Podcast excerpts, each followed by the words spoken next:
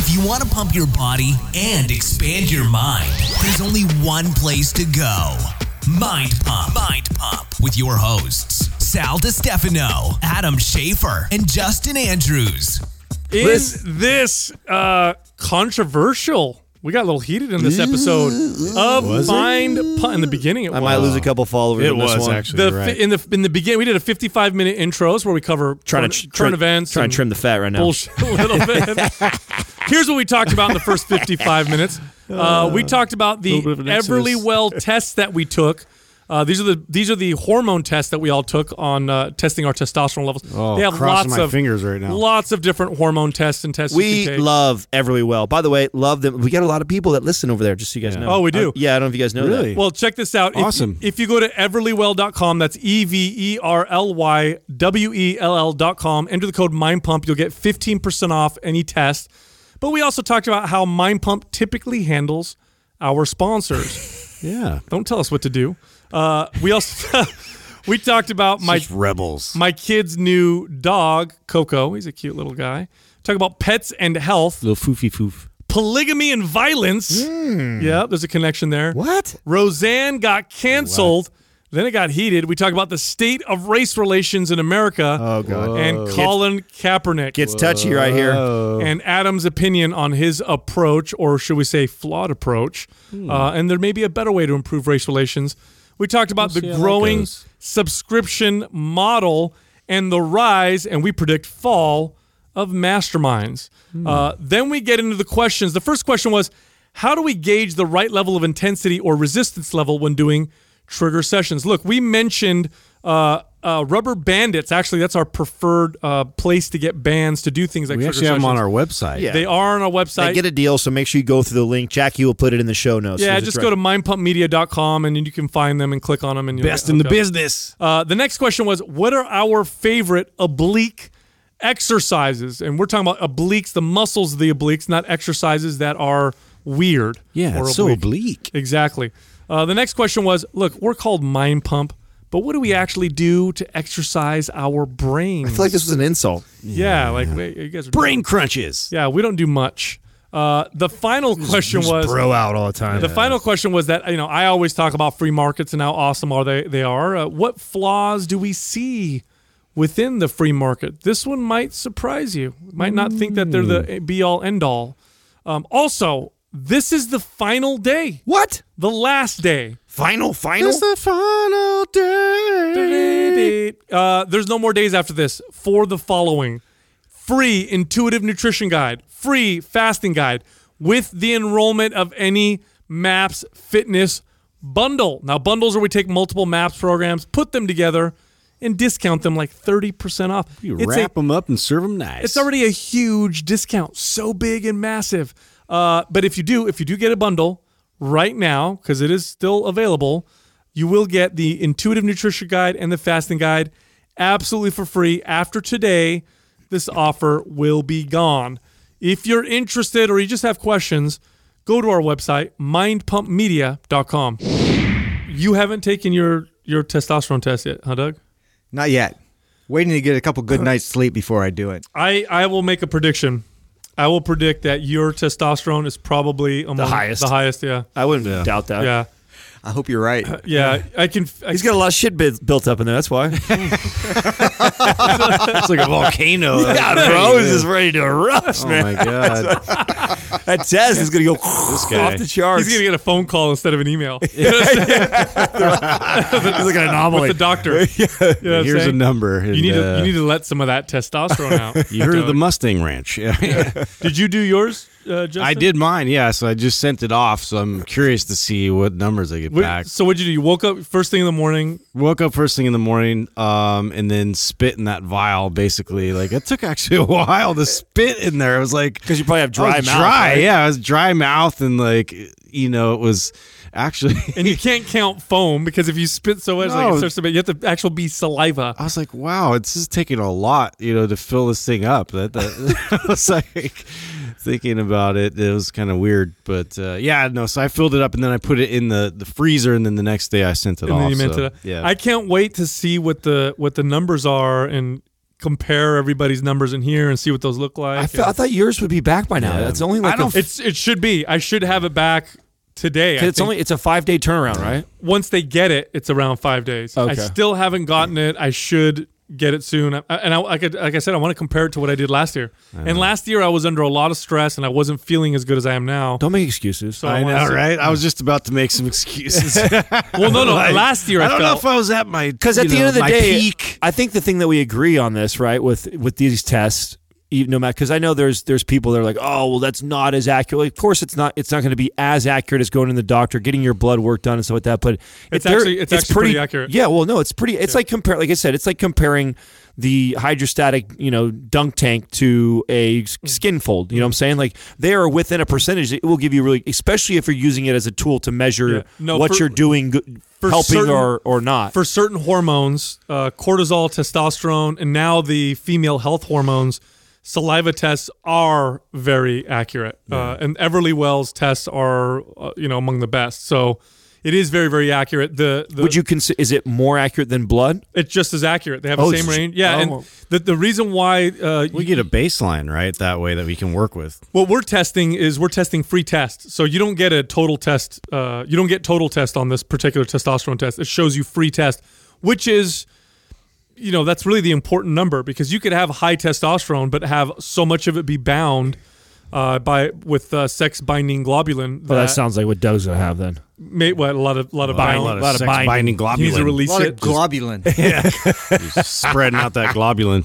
oh my god, that sounds gross. I know it does. But I, you know what I think? I think what's- I like that Everlywell is much cooler about us talking about their product than Roman. Roman got all butthurt about our. why'd they get so oh, butthurt? wow. Yeah, I, you know, I don't know. You know, Taylor's. I think they're happy now. No, they were happy now. I hope so because Yeah, if not, we're gonna happy. flex on him, bro. Yeah, yeah. I told Taylor that. I said, "Fucking send their money back, dude. Don't we fucking? That's not how we, we roll. Like we're not gonna be pitching things the way you want to. We're gonna try your shit. We like your shit. Then we're gonna do something for you, and then we're gonna talk about it. And it. we did. and we're gonna talk about it the same way I would talk about it with my friends or anybody else. I'm not gonna, it. I'm Keep gonna it fucking real. Sell your shit. You know what I'm saying? no, no, they, and Gotta they have keep a it good one hundo. They have a really good, you know, way of delivering a prescription medication. So it's really good. That's why we talk about them. It is funny though because we'll work with sponsors, and when they don't know us or know who we are or how we operate, I should say, they'll always be like, "Okay, here's what you're gonna read." Yeah. And we want 30 seconds right at in this, this time. spot. Yeah, Yeah, and we basically go, yeah, no, we're not. Yeah, we're, we're gonna, gonna throw that away. Yeah, we're, not, we're gonna do exactly what. we want. Do you think Organifi said Cool ideas. Do you think Organifi's Not like, using hey, them. talk about how our green juice increases seminal volume? no, that was my idea. Well, you know, it was conflict. I, you know, after the fact, right? Because we don't even. This is how bad we are.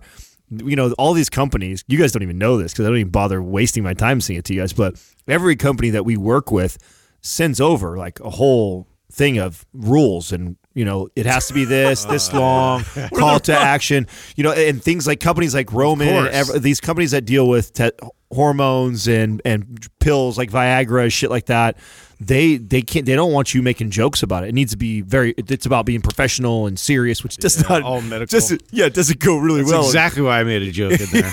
Oh, I'm such an asshole. right Yeah. so That's I hilarious. do that every yeah. time. We literally, I think I was I was reading back over it because, you know, they they they said something to Taylor, and Taylor was telling me he's like, "You'd be really proud of the way I fucking handled this shit." I was Yeah. like, "Good, dude," because He went off, dude. Yeah, he did. I was sitting in the room when he did it. oh, you Yeah. were you. Yeah, yeah, yeah, Both we of me and Justin were. Oh, you guys were. Yeah, Oh, I didn't know that. I- it was almost. It was funny. He got It- all heated. was it- it Adam esque? It was yes. It was a Little bit. It was. Oh, al- really? Yeah, he's Little- been hanging out with you too little long. bit, dude. It was It's only taking a year and a half of training. Bro, I almost jumped in. I was almost sharp with I him. almost like just like, massaged his shoulders, like Ooh. Yeah. because he was going off. You get all fired up. Did he? Oh, I'm so proud, like a proud father right Yeah. Taylor's gangster. Yeah, he's coming down I with feel a like if hammer. you, I feel like if you mess with one of his siblings, he'd probably kill someone. You know what I mean? He's got that kind of gangsterness inside of him. yeah. Hey, yeah. He little bit. definitely has that. Didn't he lose his shit a little bit at the at the Yeah, he did. Zoo Culture? He did. Because someone said something Somebody to his was- brother. Yeah, I was just trying to like work in, like right where his brother was standing. Taylor would have got smashed because everybody in there is about 300 pounds. Yeah, yeah. Actually, no, because Justin was there. Yeah, he was like, he, Justin would have killed He was someone. upset, man. I don't know. Like, he, I guess he's he's just not used to that culture and like people like barging their way in and like being, you know, douchebags. Like that's just like gonna happen. You know, it's a gym. My boy So- runs hot, man. But yeah, he he was heated. he runs I saw hot. him. dude. I saw him at his heated point. You know. If he puts his hair up in a ponytail, you're fine. Start starts that's his that's his call to war. tie- he starts tying that shit up. You're fucked. I'm, I'm going. I'm a samurai. Yeah, exactly. you got to be careful. Yeah, he's gonna slice him with his Oh, that's like, my knife boy. hand. Hacha! Anyway, so I didn't tell you guys that my kids got a uh, a dog. Oh yeah, Did I what tell you kind guys of that dog? yet? Is it You one of told those me. I don't think you foofy told ones? Justin. It's a it's a small little white cute one. I don't know what it is. Little I think foofy it's like a poof? it's like a poodle Little mix of scooshies some poof? sort. Yeah. But uh, so I Bella- can't another Bella. I can't have um maybe when the hair grows back because they got it from the, the pound and they had to they had to like trim down the hair because poor poor puppy or dog wasn't taking well care of wherever it was before. But uh, I can't have dogs where I'm at because the landlord won't allow dogs. So can't stay with me. Stays with my ex. But I help. You know, I'll help out, help take care of like if she travels and stuff like that. But what a great uh, God! It's so good for kids to have that. I can Oh, already yeah. see. Yeah, it's awesome, dude. Dogs are so great. They teach you so many lessons. I mean, just with kids, like responsibility, like you know, making sure that they're taken care of. Like, dude, it, and it's fucking tough at the same time. Yeah. I mean, you just go through it, but yeah, the kids, like, oh, they love it, man. They get so attached. It's good for their health too, because uh, studies will show that kids that grow up around um, pets have lower rates, to, to significantly lower rates of autoimmune issues, allergies, and health issues. They get exposed to all the bacteria and crazy dirt and dander. And all that yeah, shit. it's, it actually makes a decent difference. So it's like it makes the case for having a a pet in the house for health. Wow, that's an interesting yeah, theory. yeah. I've heard that too. It's not just a theory; it's confirmed consistently across studies. Like uh, people who grow up in urban areas have far more allergies and autoimmune issues than people who grow up on farms. People who have pets have less of those issues, and I think it's just your immune system is just exposed to more everything: bacteria, fungus, you know, whatever, dirt, dust, whatever. And it, it's healthy for your immune system to have some level of exposure.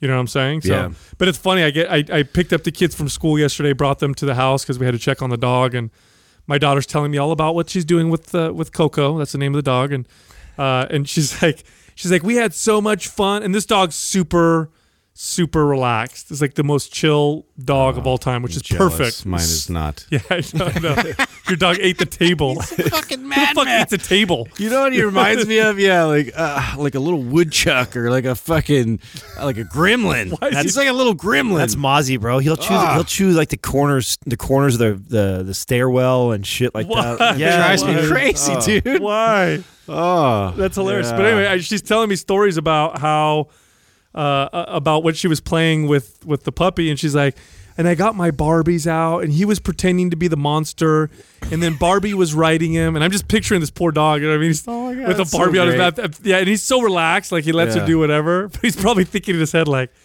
all right, listen, I'm gonna be cool because I just moved in. Dude, I laugh so know, hard but- when kids like incorporate the pets into like their play and stuff. Like uh, uh, when we had that lizard, um, I remember going downstairs and there was this whole track built, like a you know for for, for like a train, and uh, you know the kids are in there with the, the lizard on top of this little train, and it's like going through all these, and they're laughing and having a great old time. I was just like, yo, take that poor lizard off of that thing, man. It was just looked like it was holding on for dear life. Just ah, fuck, somebody help me. Yeah, yeah. That's hilarious. When we were younger, when we were kids, we had a, a, a little mixed dog. I don't know what it was, but uh, his name was Limo. don't ask me why that was his name. Limo? My This is dad, before the Nemo time. bro, my Lamo. dad, my dad names dogs. I don't know where my dad comes up with the ideas to name dogs. For example, the very first dog I had when I was a kid was a pit bull. So it's a pit bull, right? So my dad named him Pit. Okay? Pit? Yeah, Pit. Wow. My grandfather had a Chihuahua who na- and he named the dog Chihuahua. So this is just These the, are very these are the creative, creative. names. Yeah, but I don't know where I don't know where Limo came from. But anyway, my sister one day comes in. She's like, "Oh my god, I taught Limo to dance with me." And she's like, "Come outside." So we're like, "What?" So we all go outside. He's he puts his legs up on her leg and he's humping her. you know? and she's like, "Yeah." Wow, he's a dancing machine. And, and my dad gets the hose. He's like, Yeah, yeah, yeah, yeah. It's a grinder. Yeah, ain't nothing wrong with a little bu- like that's all playing in the background. And my, my sister was so young, you know, she was Yeah. like, you know, eight, and she's like, "Why did you spray Limo? He's dancing." And my He's like, dancing. "No, don't dance with the dog." Do not dance with the dog. That's illegal. Yeah, Fucking Limo. yeah. He used to fuck everything. Oh, wow. So, uh, so I was, I was Bad reading, dog. Yeah, terrible dog. So I was reading this interesting article. Want to hear what you guys think about this? I did not know this science um, and I did some research, and there's a lot of study on this. Apparently, monogamy, where people pair up one, you know, one guy, one girl, traditionally, right, reduces uh, major social problems, uh, in, in particular, violence. So when they compare societies and cultures that have polygamy, so polygamous societies where men will marry more than one or have more than one mate, that contributes to or seems to contribute to to violence. And when when there's monogamy, there's less violence. Now the theory is, and this is by the way, this is established. Like anthropologists talk about this all the time, and it's only and I know it's established because I looked it up and I read several articles on it. And I guess the the the it, it reduces crime, violence, poverty, uh, all those things. And so a lot of anthropologists think that monogamy was the reason why we started to socially push for that was because we saw how much better it worked uh, for society. And the theory is that Either that or you're so miserable you don't have the energy to fight. Yep. if you if you, if you have five women, you're gonna be. Five, Oh my You god! might be way way too much drama. Yeah, you might be more miserable. I just get, I'm cashing in. Yeah. Fuck it. Yeah, yeah. Yeah, don't- It's just Exponential. not even the worth drama. the fight, dude. Not even worth the fight. well, no, That's the way, how I look at it. I was It's like, like- God, no thanks. it's too many. It's too many people coming down on me. I, but you know they, they talk about it and they they think that it's because uh, in in societies that allow for polygamy because there's always every society has hierarchies right? And, and some people will have you know more resources and smarter and all those other things and other people will be lower. That men will start to get all the the and because women are attracted to men on the higher uh, hierarchy and men with resources that they'll start to get lots of women and men that are lower on the hierarchy will get none. And and this is a true statistic now. Men without a mate uh, who are young the rate of violence is so much higher amongst them versus when they find a mate and they start being monogamous with someone, especially if they have a child. If a man has a child with someone and is together with that person, the rate of violence drops considerably. So if you got a bunch of single dudes or a bunch of dudes that can't get women because all the women are with the, you know, that makes sense. then they mm-hmm. tend to be violent. Yeah, that makes mm-hmm. sense, It's fucked up. Well, I think the, I think the, I think That's the, fucked up. I think know? the kid part alone makes a big difference, right? Oh yeah. I mean that one, uh, what your whole life cha- your whole purpose in life changes once that happens. Did right? you know a man's testosterone levels drop after he has a child? Did you know that? I can attest to that.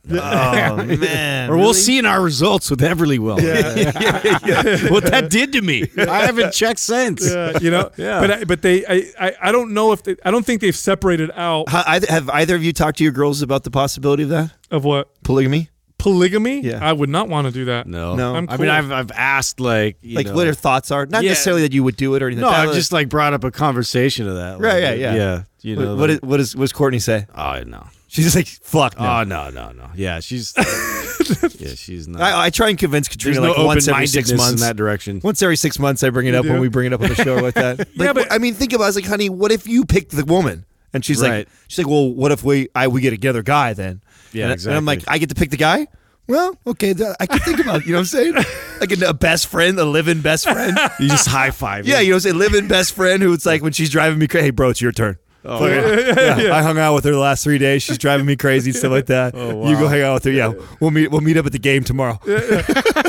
You know you know what though? I think I mean, guys it's- come on. I think guys think Oh, of polygamy God. and they think it's like you just get to have sex with a bunch of women. No, you have a bunch of wives. Yeah, you have. like, Why would you two or want a bunch wives. of No, wives? you got to manage all that. That doesn't make any sense to me. I watched It's- this- One relationship is for me. complex enough. You're gonna throw a bunch of other, and then here's the other thing, because I've seen documentaries on polygamy and I've read articles on it, and what tends to happen, you got if you have three wives or four wives, they become friends. They, they start to become friends and partners, and and guess who? they typic- co-conspire. Yeah, you're fucking outnumbered, homie. Yeah, yeah, yeah. Like That's everybody's why it pissed might. off at you. At the that's same why time. it might be more to your advantage to have a, a, a living guy friend too. That's working the Oh, other I side, see. so you have someone to get your back a little bit.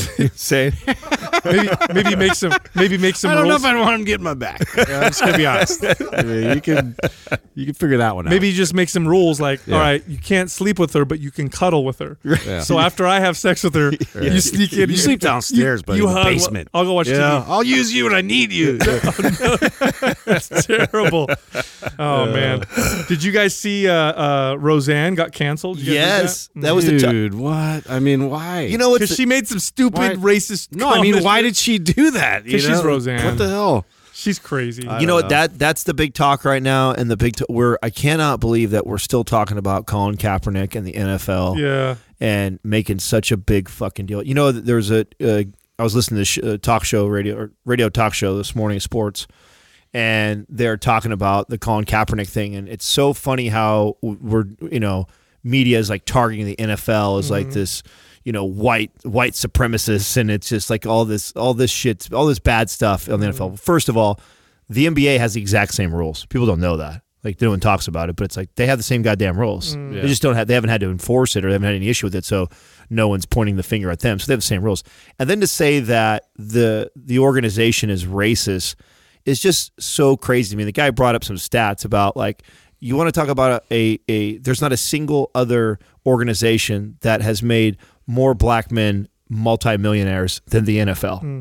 so Yeah. how could you sit there and say some shit like that? No, like it's- that's it's it's, not- so I- I'm ass sh- backwards. I'm sure there's there's some I'm sure there's racist people. Of in course the there NFL, is. Like there is There's in every, everywhere. yeah, everywhere. in churches, in schools, right. in in big companies that we all love and use. No, like the- it's everywhere. You'll never the- get away from it. Here's what it. the NFL is guilty of. They- They're a business. That's it, and they want to make money. So you know why they're forcing them to stand for the national anthem? Because the, the same reason, the want it. and the same reason why Roseanne's getting fired. It's Yeah. a business. Yeah. Mm-hmm, It doesn't look good for our business. And we employ your ass. We write your fucking checks. See you later. Mm-hmm. We don't like that. We don't like we don't like racism. We don't like that talk. So as great as much as millions of viewers that want to watch just you, agree we don't like racism and get back to football? Right. Can we do that? I don't know. I, you know, I would love that. You know what's funny on that on that tip with uh, Colin Ka- Kaepernick because he was he was doing it for uh, I guess police brutality and the way you know minorities get treated and all that stuff. And uh, a lot of police departments have now been putting um, cameras on police officers, which I think is a great idea. I think that's a fantastic idea to have it be recorded so that we can actually see what's going on. And uh, I we talked about this actually a while ago. I think it was like a couple years ago on an episode, and and I made a prediction. I said I bet you more cops will be. We're gonna we're gonna realize that more more of these complaints are actually bullshit than are uh, are actually real. Because I know I know police officers. You know what, though? That I know. Look, I, I, I watched one of these yes, literally yesterday on Facebook. It was somebody sending out like it was a Yale student, and somebody said that this these these police officers were har- harassing uh, this African American woman that's a Yale student, and they were saying that. Then they were they were also working with this this white girl, and the way they spoke to uh, the the African American lady was uh, disrespectful. And I watched the whole thing, and from the very get go, she was already kind of like an attitude with them. And the irony was, it was an, a, a black cop that was sitting there mm-hmm. talking to her. And everybody was like, "I can't believe that how racist this is," and, and I'm like, "This doesn't even it doesn't even add up and make sense to me." Did mm-hmm. you guys see that? It went all over. It went all over Facebook. I didn't see it. The last couple days, but it, so it, to me, I, I don't know. Even though you, you see you see the videos, like people are Well, the reason why the vi- scrutinizing the cops like for every like if, if a cop uh, demands or asks for something right away. I mean, it reminds me of that Get Out movie, right? Yeah. Like that that was a classic example of the girl who like starts defending her boyfriend right away when he gets pulled over and he's like, "Dude, nothing happened. yeah, yeah." yeah he asked, "No, they you remember what happened in that scene?" yeah, I do. Yeah, they hit a deer, right? And then it, then it, the cop comes out, and the cop is asking for the IDs and stuff like that. And she's like, "Why are you asking for his ID? He didn't do anything wrong." And it's like, "Well, I'm, you know, an accident just happened. Like I'm rolling up on a scene. It's part of our protocol to ask for everybody's IDs. Just because he wasn't the driver doesn't mean I can't. You know we're, what I'm saying? We're Like, actually we th- we need to talk about this because uh, racism is terrible. I think I think the vast majority of Americans hundred percent agree with that statement. And and your, the evidence is clear in the sense that if a racist video surfaces, the reason why it goes viral is literally because people find it abhorrent. People think it's disgusting. Everybody's And- on board And with that. businesses and people suffer if you're a public figure and you even hint that you, just being called racist can destroy your career. You don't even have to do anything. So people, for the most part, uh, are you know show those things. And if we look at the history of America, we've we're not perfect by far. We we have a lot of room to go, and I definitely think some we don't have any outright racist laws anymore that say specifically like if you're black, if you're whatever. But we do have laws that affect uh, minorities more than other people. Like, and the, the main one is the, the war on drugs, and you know we can always talk about that. But attitudes towards race is, you know, in 1958, only 5%, Gallup poll showed only 5% of people supported black and white people getting married. This was when they when they would poll black and white people, right? Very few people said we should get married. 1958. Today, it's something like 90 something percent think that it's not a big deal. That's a huge, and I know it sounds like a long time, but it really isn't when you look at the attitudes of. So we've made huge progress. And what I like about cameras on cops is that it's objective. We can watch it and see what's going on. And you know what's happening in these police departments? More, uh, more, less false accusations are being made. Less racism accusations are being made because I think people are being filmed. They know they're being filmed, and so you see, you're actually seeing less of it. And so Right, I, you, can't, you, can't, you can't bullshit. I and I, I I appreciate that. I do think, however, you know, un- subconsciously, are there outright racist people? hundred percent. But I think there's a lot of subconscious racism that happens, and I don't think it's necessarily. I don't like this person because of the skin color or not. I just think we stereotype based on how people look, and um, you know, it's funny. We I was at the gas station, and this kid walks in the gas station, white kid but he was he had he was tatted up to his neck. Um, he was sagging his pants, and you know, he just he looked like somebody you want to keep an eye on. And the the guy, the gas station guy, was keeping an eye on him.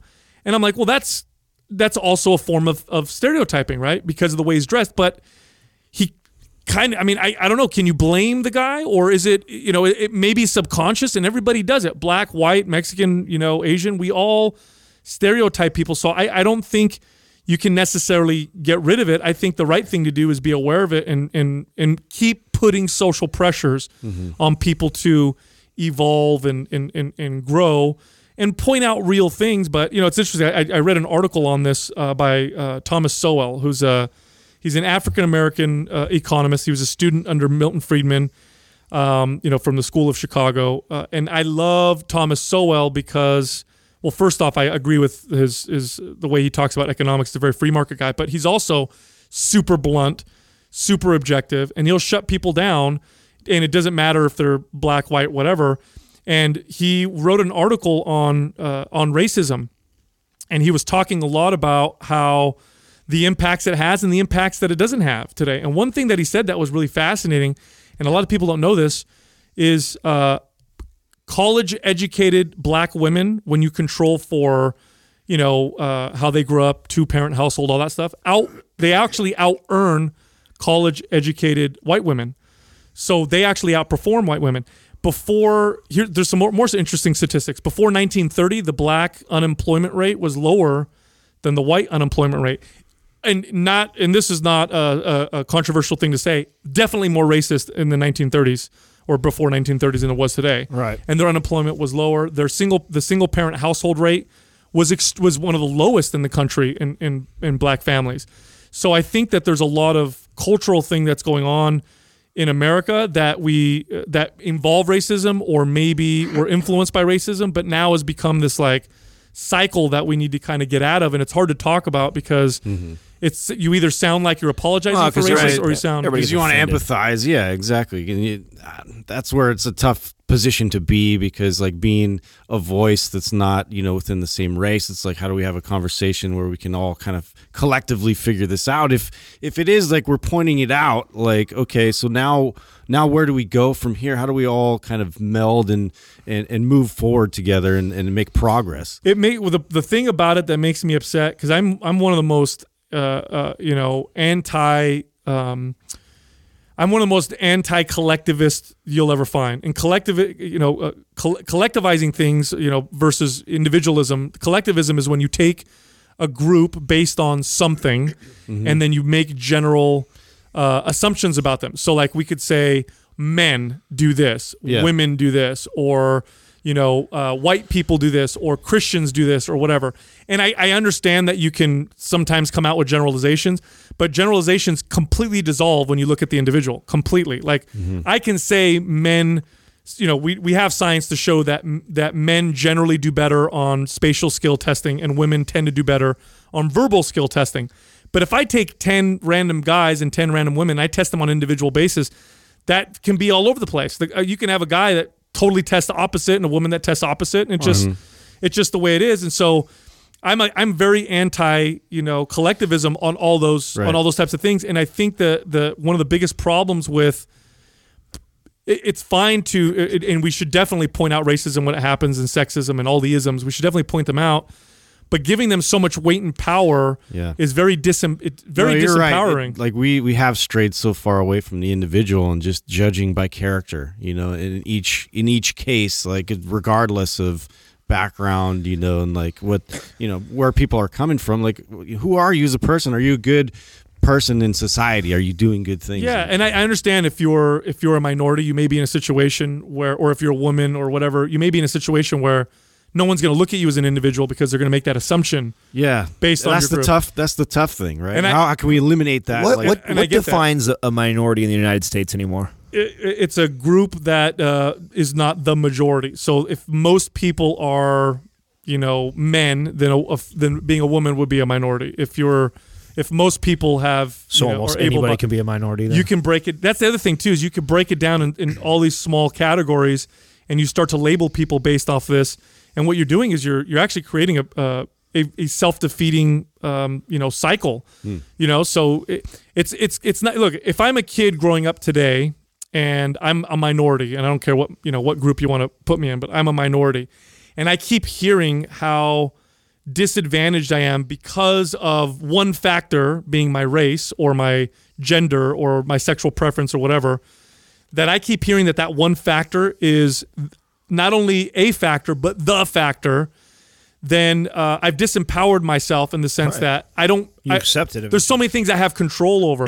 and if you take each person and you try to list all the potential things that can influence whether or not they'll be successful, everything from their actions to how they were brought up, to how much money they had, to whether or not they had two parents and were they good parents and what your race is and your sex is. And then, of course, how you receive these things, how do you view them? Because one guy may grow up poor and see it as a huge disadvantage and it crushes him. Another guy may grow up poor and look at it and say, I'm never going to be poor again and be successful. So there's so many, there's an infinite number of, of things to place so much value or place so much importance on one um, that, and especially one that you can't control, I think is, it's kind of dangerous. You know what I mean? I think the, the, the conversation should be, uh, it may be a disadvantage sometimes, but there's so many other things that you can control that it's not going to make a, a huge difference. Look at like kids growing up. There is one factor that makes a big difference, and that's whether or not you grow up in a single parent household. It makes a big fucking difference. But is it a guarantee that you're going to succeed and fail? No, man. I know plenty of people who grew up in single parent households that are incredibly successful at life, and I know people who had two parents who grew up and they're fucking degenerates. You know? yeah, I know. So, and that It's- one factor is stronger than anything that you can think of. By the way, you, you compare anything, race, whatever, single parent household, or if whether you had you had two parents at home, that will predict uh, better than anything. But it's still a shitty prediction all by itself. So it's just it's just you know I don't know. It's just one of those things. But I, I do like I said this before. I do appreciate people, you know, speaking them their minds peacefully. So yeah. what Colin Kaepernick is doing is he's bringing up a, a conversation, and conversations can get heated, and, and opinions can be polarizing, but it's a conversation. Yeah, No. I mean, as far as protesting, it was successful on that end, right? Like getting like people to talk about it and, and using the platform. For I don't that, know. I feel like I can argue the other direction too, Yeah. because it divides us too, man. Well, yeah, because then you get these two camps that, that feel that, strongly about it. There's somebody who identifies completely with him and feels so passionate and strong about it that they're gonna they're gonna argue and, Mm-hmm. and and yell at racism and it's bullshit. Then you have the other side. You have someone like me who sees it like this is ridiculous. Like this is so stupid the, the way we're handling this and we're doing this. And then you just see these two camps going back and forth at each other. And arguably both camps have good arguments on it, but I don't I don't think it's healthy all the time. You, you know, But I, he's I- presenting a problem that now, like the, the conflict is them trying to resolve. You're trying to bring awareness to something that I don't I don't think you can resolve. I well, I don't think there's not awareness there. Mm-hmm. You know what I'm saying? Oh, this yeah, is yeah. this is we're, we live in a time now where you, information travels so fast. You your feeds are going constantly in Facebook and Instagram. Are you really by kneeling down over a cause? Like, are you really bringing awareness to that? Are you? I don't know. I dude. think what he's doing I, is- very few people I know that are talking about that issue or talking anything to do with that. It's all about the NFL and the is the NFL racist and should they let him go or he could be playing in the NFL right now because he's still that good and now the teams won't let him play or some shit. Like it's turned into this whole other thing and then people taking sides and like, mm. is it really? Is it by by by talking about it? Is it really healthy? Is it really good? I don't I don't necessarily subscribe to that. I don't know. I think hmm. it's I think it's always good to, to. I don't know if the conversation. I don't good, know. I, but I think I it's always good to I have a I- conversation. I don't. Yeah, that's what I think. I think it's just healthy having a conversation about it. If if people feel like a certain way about Conversa- it, then and conversation, talking about it's conversation, and protesting two different things. Yeah. I think he could have easily wrote a blog or written something about his opinions about something like that. you think his approach could have been better? Oh, 100% his approach could have been better. I mean, wearing socks with, with cops in uniform that are pigs and, and doing things Yeah. and, Oh, and, and, of and then course, and then then when you do it. know your job requires that you stand for the national anthem, choosing not to. Yeah. Like, are you, what? Are you, are you kidding me? Hmm. Like that's the way you make a stand, and, and I know there's people that are listening right now that are going like, "Oh, that he would have not got attention if he didn't do that." Well, yeah, you know what? You got the attention, and you got a lot of fucking bad attention, and you've caused a division amongst here's a lot why of people. here's why I think conversations are, are a good thing because whenever you see in, especially in a free society whenever you see violence erupt it's usually because there's a lack people feel like they're not being heard or addressed so it's like it's the language of people who feel like they're they're silenced it's an explosion of of you know of of of communication but through physical violent means so conversations like this although they can turn into violence sometimes. My f- belief is that they actually reduce it because it comes out with words and people fight and argue and See, I disagree because when you, especially when you have somebody who like Colin Kaepernick, who I think is an idiot. I think doing something like this is, I think it, and because he's got a lot of pull and a lot of fame, Mm-hmm. he now could win more people on his side and his opinion, even though it's not correct. That's why I don't have, I don't like when celebrities make these types of stances where they think they're doing a lot of good. A lot of the times, and, and there's not all of them. There's some that make good stands, and I think that there's a good conversation to be had. So the, I'm, I'm obviously overgeneralizing all famous people, but I would argue that a majority of the famous people that make these types of stands do more harm than they do fucking mm, good mm, because a lot of them aren't educated in what the fuck they're talking about, and all they end up Now- doing is getting a bunch of people that are diehard Kaepernick fans that now think the NFL's racist. yeah, you you know what I'm saying? what? Because I'm a Kaepernick fan. Who cares about what he's really talking about. I definitely about? think there could have been a better representative. Fuck yes, the, they for could the been. issue, you know, and and and and brought to light in a different fashion that would have you know been more on the intellectual level as far as instead of just being you know making it a divisive like stand of like you know you're either with me or you're against me and like uh, you know it's it's tough but it's but again it brings a conversation so I do. I, I will somebody say- somebody DM me yesterday. I'm trying to find it for you guys so you can see this because I, I fucking threw up in my mouth. This he sends me a picture and it's a it's a it's a really artistic, neat looking drawing, and it's a picture of Colin Kaepernick, but it, it's not his head. It's Martin Luther King's head, Hmm. and it's like it's comparing Kaepernick to Martin. And I think that's I think it's so disrespectful to Yeah. Martin Luther King. Yeah. What Martin Luther Here- King did, that's totally fucking it was different. well thought out a peaceful march yeah, that's the thing it's just a different it's a different He's- thought process that went into it in the in the uh, you know in the spirit of Martin Luther King, he is doing a peaceful protest, so that's good. But I will say this, just to back you up, Adam. Here's my here's why I, I don't listen to Colin Kaepernick. Uh, You know what he's doing right now with the kneeling and all that stuff, and talking about police brutality. Like I've heard enough people talk about it, say, okay, there's a problem. But when I lost respect for him when I saw him sitting in a press conference wearing a Che Guevara shirt. This this is a this was a Yeah. this was a, a guy who slaughtered people um, who was not for freedom and who openly was racist against black people openly and gay people hmm. openly racist so i see someone like colin kaepernick wear his shirt or i saw jay-z jay-z wore his fucking shirt and i know you were uneducated on that guy. Why are you wearing his shirt? You don't even know the guy was racist. Like openly wrote about you know black people as a racist person. Yeah. So when I see that and then I see you protesting, make any sense. Yeah, I go, oh, okay, you're you're just. I feel like you're just emotional, and you feel power. You know, you feel a lot of passion about something, and you want to speak out. It's, it's but you got to be it's ego driven. Yeah. Yeah. It's ego driven. It's I, can see want. I want the that's why I don't like it. You know what I'm saying? There's a million things that we can do in this world to to help others and to lift other people up and to bring awareness to things. And there's just and there's so many good people that nobody talk about. There's so many people that we don't that are in the NFL, that are in the mm-hmm. NBA, that are actors and actresses that are doing fucking good work, mm-hmm. that are really changing lives, saving lives, and doing things and bringing us together as a nation. Nobody's talking about them. But when someone like Colin Kaepernick goes out and he Well, kneels the attention. yeah, kneels down on TV. It's to get attention and stuff like that. Like, no. And everyone's like, oh, it brought awareness to a conversation that we should talk about. Get the fuck out of here with that. Like that. That does no, not at all, dude. Uh, what I see is what the backlash for the last year, and I've seen the last year this the race topic and this division between black and white again get worse. We look like we took something that we've been stepping forward for the last fifty years, like you brought up, Sal. It looks like we took five steps backwards Yeah. now. It's It- it's ridiculous. It might, me. and it's funny if it might feel like that. Statistically speaking, we haven't. Statistically speaking, you know, again, America as as it sounds like. And again, you got to also understand people who, who are listening from other countries. Our news tends to be world news. I know this when I travel to other countries. I don't see other countries' news on our on our channels, but I see our shit pop up on other people's TVs, and it's always the bad shit. And so people have this impression that, you know, America's a scary, you know, dangerous, racist place. We're the least racist country in the world, and this is done. I mean, look, statist- the, the, the, the polls show it consistently. We allow the most immigrants. We have we're the definitely still a melting pot. Uh, people's attitudes towards other people of other religions and races and whatever, we still rank extremely high, and it's not perfect. But boy, do we progress at an incredibly rapid rate. Right, which and I- one of the best things you could do is this. Here, look, if you if you're somebody who's like, I'm against you know, stereotyping people. I'm against discrimination. Look, I'll give you an example. I was watching a, a movie last night where these two kids are growing up, and one kid's a nerd, one kid's a jock, and the jock kind of picks on the nerd or whatever. Then they get a little older, and they both go in the police ca- academy together. And the, the the the jock guy does great on the physical test. The nerd does good on the on the on the testing part. And so now they look at each other and like, "Hey, let's work together and be friends." And then they end up becoming best friends.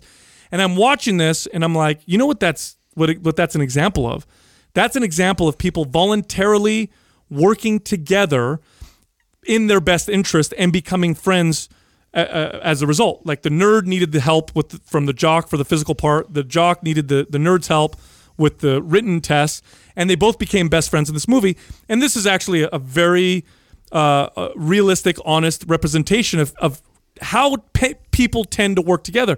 And there's nothing in the world that's ever proven to to bring people together like open markets. Like if you let markets be open, it's going to be expensive to be racist. It's going to be expensive to be sexist. It's going to cost you a lot of money to be an asshole.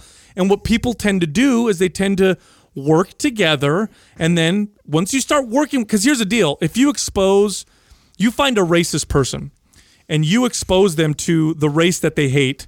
And like you a have real, them like, a, like a real racist like person, yeah. not a fake racist. No, no, like real. not a fake news racist exactly person. have them meet have them work together for a while it it starts to change their mind it might not completely change their mind but to the point where they stop hating each other. And this is just what ends up happening. You take you know take take you know white and white and black kids or mexican kids or whatever put them all together have them work together have them grow up together and they may start off stereotyping each other but then they become friends. And look at people in the there's, military. there's a really easy example or a really easy way to break down why somebody is racist. It's very obvious. Well, it's ignorant to their own patterns that they have that Yeah. they've that they've developed over Usually time. modeled to them. Right. So I mean, if you take somebody and you know we'll we'll we'll, we'll lay off the black and white thing so much as we hit that because it could be anything else. Let's just say that in my lifetime, uh, the I've totally I've met and spoke to only ten Asian Asian people. Mm-hmm. 10 That's it. Mm-hmm. My entire life, and out of the ten. Eight of them said something rude to me or mean to me mm. and, and offended me. So in my mind, like you're not going to be able to convince me in my mind that like a majority of them are not mean mm. or bad people because that was my experience. And and I had enough right? I had 10 I had enough experience where I could go like the average like most all. Like it's in fact it's rare that I meet one that's mm. nice that's cool or whatever. But what makes people racist is the ignorance like you said to that fact that Right. I just happen to meet all the 10 people I meet are bad people or the eight eight of the ten people I mean are bad people and it's just that happens all the time to people all the time they just they happen to run into or have bad experiences with whatever race it may be and so then they just Another- I think that's they true. group I mean, I've I've literally seen that growing up. Like certain uh, friends of mine that I've had that I knew, I knew that they they had this like racist like back like you could just feel that they had this sort of like a, a you know Undertone. undertone behind like their thought process because I I did I I saw like a kid get picked on you know by another race of people that would like and then he just like constantly just got like picked on all the time and so he just built this idea up that like that that's how it is you know Yeah. and like so he just And like it's not even your fault. It's your brain. That's how your brain works. Yeah. Your brain is looking, using the eyes to download this information.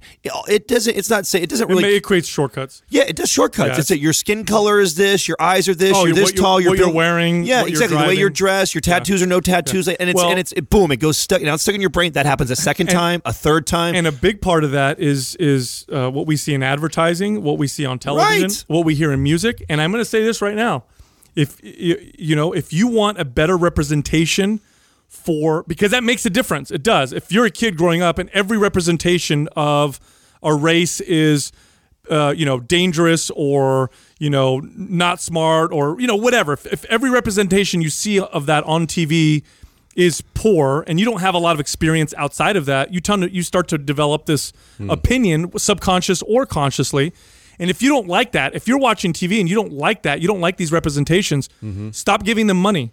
Yeah. Stop Stop paying them money it. because I look at some I look at how some you know cultures are represented in America, and look, I I hate to say it, but some of them don't have good you know role models. Like it, when you're if your role model is a fucking dude that's you know talking about is objectifying women, is glamorizing you know drugs and sex and talking shit, and you don't have any representatives or or, or role models in media that are doing anything else, you can start to self-identify like that, or you can start to think that way about other people. Stop giving them fucking money when they do this and start paying other people who maybe are uh, you know give a better you know representation of what you think and it's just you know again that's it's kind of driven by the market and it definitely of course it definitely plays a role like Dude, speaking of markets and shifting away from something less uh, polarizing. thank you So we talked about a while back. I don't know if you guys remember. We brought. I don't know if who brought it up. It might have been me. It might have been Justin or you, Sal. I don't know.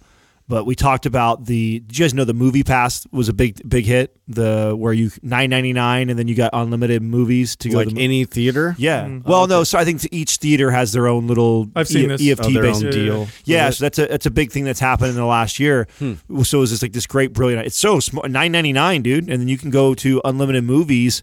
So I guess like Wow. it went gangbusters, and it did so well, but they're freaking out because they're losing money They're losing Oh, money. no, this is like that airline uh, thing you Exactly, up. Yeah. exactly like that. So that's what everyone's Oh, no. jumping on board doing it. And yeah, you have people who used to go to the movies once a month, going to the movies seven times now because they got fucking it's a no brainer. Yeah, why wouldn't you? Because once you go one time, it's already pretty much paid for itself. So then every other time you're going, the rest of the month is did they cancel it no. As far as I know, it's still going. I don't know what I don't know They'll, how they'll they're. probably raise the rates for that if they keep it. this Yeah. this model seems to be the model that a lot of people are moving towards this pay monthly mm. model and have access you know like we we have like some of our sponsors do this like butcher box does this and you know you had the dollar shave club or whatever that was Oh, i think one of the first ones to do it mm-hmm. it's like this is this is becoming the model where you pay a small fee every month to have access or to get you know a, a product versus paying like a, a big fee every time you want to use it. It's kind of interesting, and I, I, I don't know if it's. Do you think there's gonna be backlash to it, um, or do you think that that's the direction We've been conditioned to for that because of like credit cards and and- Netflix and, all that stuff? That's what I'm thinking too. I'm thinking we're Yeah, kind I of think the consumers are already sort of conditioned. To What do you think is going to happen potentially? Well, I don't this this model of you know pay a monthly fee and then have access versus like paying each time. Yeah. it seems to be the model that's growing with a lot of you know companies. Yeah. Where instead of buying like I- like I said with Butcher Box, like instead of buying meat each time, pay monthly and then they deliver it. Yeah. Or you know the the Dollar Shave Club, pay a fee. There's a convenience factor to it, but then you start when you start like going over your numbers and everything at the end of the year, and you're like, oh, I need to cut this out, and then they make it like super difficult to get out of Do a they? lot of these. Yeah, a lot of them do. Yeah, I think the, I think the smarter ones will will the offer smarter op- ones won't. Yeah. Yeah, they'll offer a la carte too. You know what I'm saying? You'll have mm-hmm. both options. You'll have mm-hmm. the ability to do a or downgrade whatever it was. Like I've seen some people do that with like offerings. Like you have, you know, you can actually scale back a little bit. It's like Dollar Shave Club. Like I, I don't need them like that frequently, so I can like do mm. like every other month or mm. whatever. So You know, talk about the things that I that we the models that we see growing really fast, and I, I think there'll be a backlash at some point.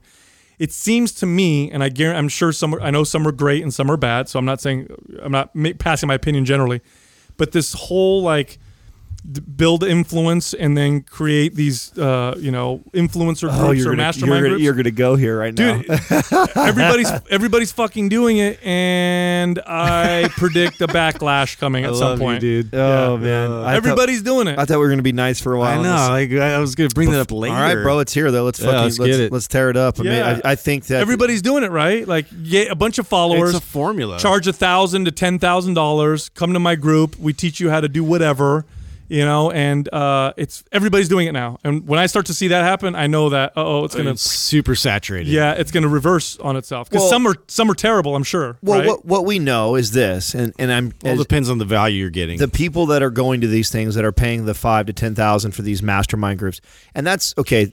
I think there's there's some some pe- of them are a lot more than that. By the way. Oh yeah, no, you you. I mean, the, the bigger the name the person is, the higher they charge. You know, so I, I know the the small influencers that are got a few hundred thousand followers are getting away with charging people one to three to five thousand dollars for their mastermind group, and then your bigger people that have got five hundred to a million plus followers are charging upwards to thirty, forty thousand dollars, some more than that even.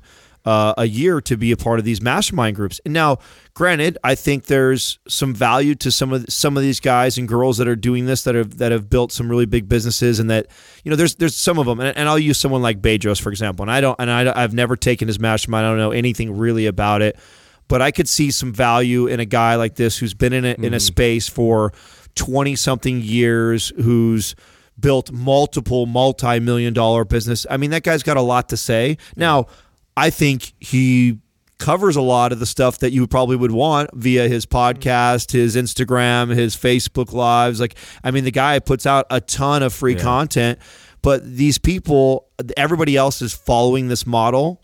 And what we know is that it's there's it's like watered down the further out you there's go. an there's an 80-20 rule no matter what right? So there's already an 80-20 rule and what you're finding is the, some of these ones that are running these these kind of cheesy mastermind groups i'm i would be wouldn't be surprised if it's more like a 90-10 split. And 80-20 meaning that 80% of these people aren't going to get shit from it aren't going to turn their business into a seven eight or a nine figure business because the bottom line is they don't have what it takes to even make a six figure business right now Yeah. so that's you know, so you, you got to learn to crawl bef- bef- before you run, for damn sure. You know, you got to learn, learn to crawl before you walk, and you've got these people. it just It looks. rem- yeah, it reminds me a little bit. It's kind of an antiquated sort of a like an idea, like a system of to make money. So like it reminds me of when a lot of these these people used to host like workshops and and certifications and seminars that like you could only get this exclusive information if you like show up here and you have to pay like a handsome fee to, to get it. To where these days like that information is accessible hmm. so accessible, already. all so accessible. like for you to hoard it and then charge like a premium for it, to me sounds like that's like Here- way old Here's news. why it's growing because you either have you, things tend to grow in a market either because the consumers demand a lot of it or because producers catch on to uh, an opportunity and then flood the market. And so when that happens, you see a bubble and then it tends to pop, right? So an, an example of that would be like curves. Curves exploded. There was a lot of consumer demand, but then you had a lot of fitness, you know, or people who had nothing to do with fitness, didn't know anything about fitness, were like, oh shit, this is an easy way to make money. Let's open up a bunch of locations. And then they, you know, they lost a shit ton of, of money because they all these places closed.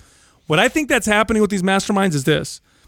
When you go to some of these masterminds, especially some of the early masterminds, what they teach you to do is how to start your own mastermind. that's what's happening. That's yeah. what's happening. No, you're right. Then you leave and you start your own mastermind. And that's why we're seeing so many of them because you're going to these to learn how to create and start your own. And it's an easy way, or at least they're selling it as an easy way to make money because, hey, Mr. Influencer, do you think you could fill this room with you know 30 people who are going to pay you I don't know, dude. two I- thousand This might be the the Lewis Howes effect. I'm going to call it, dude. I think it's the Lewis Howes. I It's a mean, he- blueprint that somebody started. he- well, he was one of the original gangsters with this because he didn't he start it with uh, with LinkedIn. LinkedIn. He was the first to do it with LinkedIn. We talked about it on the show. When yeah, we yeah. He he openly discussed it and and showed the model and you know I, I think it's it's brilliant what he did. And I think uh, and now he's now pivoted that into teaching others how to do the same thing. And I know that he's got a pretty full mastermind group probably 90% of the time. And so you got all these little micro influencers that are now running out and doing the same thing too. And it's just it's all it's like a pyramid scheme. It's like a big pyramid scheme just different you know? And I, it's unfortunate because a lot of the people that are that are paying the money to get into these things are are reaching for for that that that secret thing. Like what is it that I don't have? Yeah. it's like the it's like the steroids of building muscle you know what I'm saying? It's like oh if I buy this if I do this I'm going to be fucking ripped. You know if I do this I'm going part to of be rich. part of it may be that they just want to pay for access to this influencer. This network. yeah. like okay, Well, that's this is how these guys justify being okay with paying it, and we've seen this multiple times at these mastermind groups where, you know, if it's a if it's a seven figure, eight figure mastermind group, that means everybody in that room is probably making six figures plus. Yeah. So they've got the money to afford thirteen, fifteen, twenty thousand dollars, and they spend that money, and then you got a group of you know 30 other men and women that are making good money and that also have x amount of followers and can afford now that in itself is valuable mm-hmm. like that right there like that's It- that's that- true. that's valuable right there just a network with Yeah.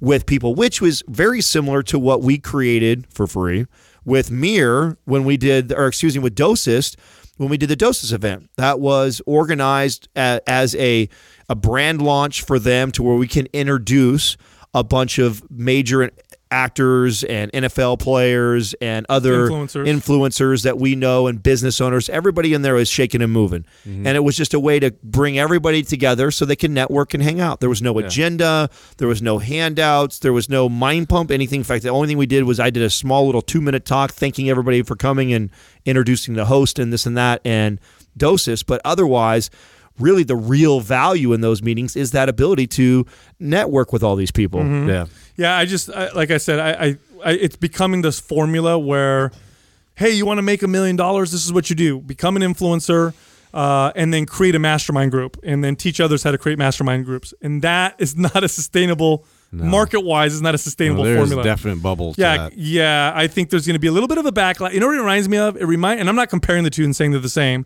In, in all aspects, in just one aspect, it reminds me of multi-level marketing. That's where what said, MLM. M- multi-level marketing at one point 20 or 30 years ago was some people were making money and they're like hey this is an easy way to make money. And so it just exploded. Mm-hmm. And now it's a dirty word to say multi-level marketing or you know that kind of it's like it's kind of like oh you're from you, you know you do mlm i don't want to i don't want to talk to you. In fact if someone approaches you with an mlm you know prospect they usually will not even say that word to you until much later or if you ask yeah. like if you ask is this mlm they'll be like uh, well yeah yeah kind No, because even in those groups, they're all taught. They're taught how Not to. yeah, how to overcome all the objections and avoid them like calling you out on that. Yeah. Yeah. yeah Uh, terrible, dude. Yeah, no, I think they're. I think they're gonna. We're gonna see a backlash. Yeah, they, it feels they- like it. I, I, I again, I think there. I think there are some. I don't know any that are that are shitty. I I, I know of a. I've never been in a lot any of them, but I know some people that run them. But uh, I, Listen, there's some. There's some mind. There's some minds that we've had the privilege to hang out and meet with. That if I didn't have the access that we have because of the show, that I could see myself considering paying money to have access to their brain for a day for 12 Right, hours where I could ask business type questions.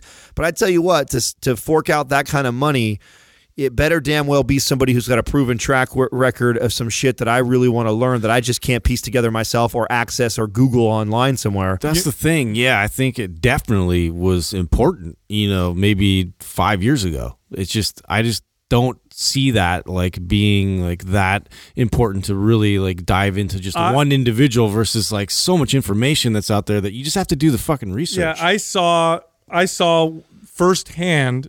Doug and I saw the whole process of making money through masterminds because we went when, when, when I created maps, we wanted to, to learn, really learn how to advertise it online. So we would go to these courses, and at these courses where they teach you about online marketing, you would have people come up and speak about their product that helps you. And then, of course, they try and sell it. And some of them would sell these mastermind groups. And so they're up there selling these masterminds. And then they teach, they would talk about how you could create your own mastermind. And this was in the internet marketing world. Now we're starting to see it, you know, bleed over into fitness. And so it's grown quite a bit. But there was this lady that we hired from one of these groups who everybody lauded and said she was like, oh, she's so great at internet marketing. She's the best. And they, they called her the queen of spam back in when internet spam was first created. She figured it out, all that stuff. So we paid her a lot of money to do online advertising for her and fucking shit. We got shit for it. I, I think, did we end up getting a refund?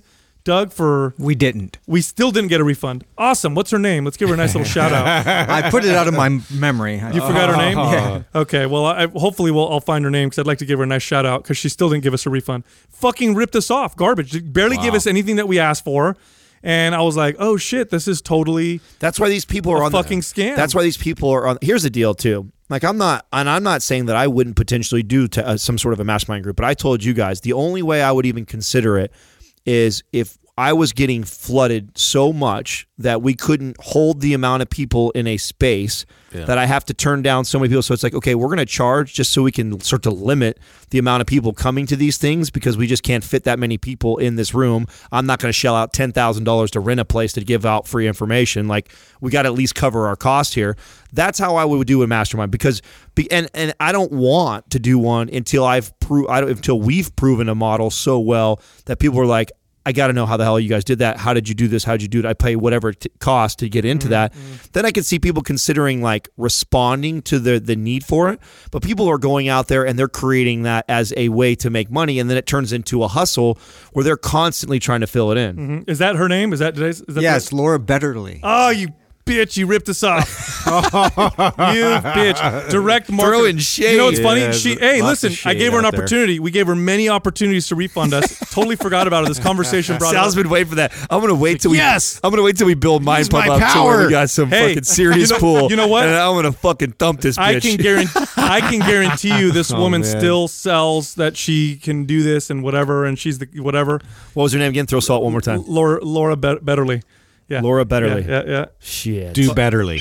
This Quah's brought to you by Organifi. For those days you fall short on getting your organic veggies or whole food nutrition, Organifi fills the gap with laboratory tested certified organic superfoods to help give your health and performance the added edge. Try Organifi totally risk free for 60 days by going to Organifi.com. That's O R G A N I F I.com and use the coupon code MINDPUMP for 20% off at checkout. Our first question is from Innate Morris.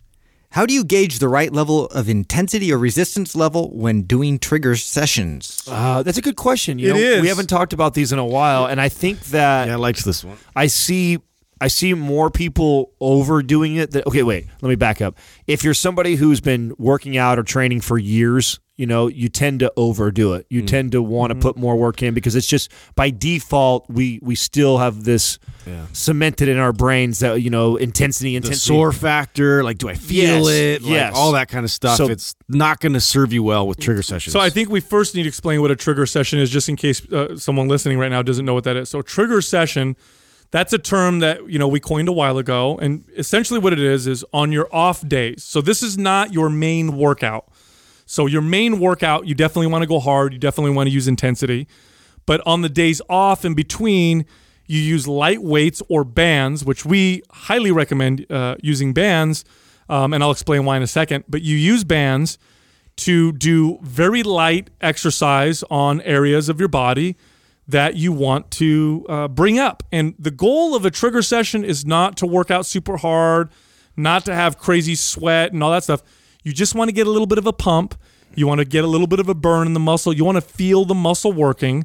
And what you're doing with the trigger session is you're maintaining the muscle building signal that you sent the day before with your hard workout. Because when you work out really hard, you send this muscle building signal, and think of it like a, a like a meter. Like you you the meter now is up at ten with that hard workout. Well, after you're done, the day after, that shit starts to drop, even if you're sore.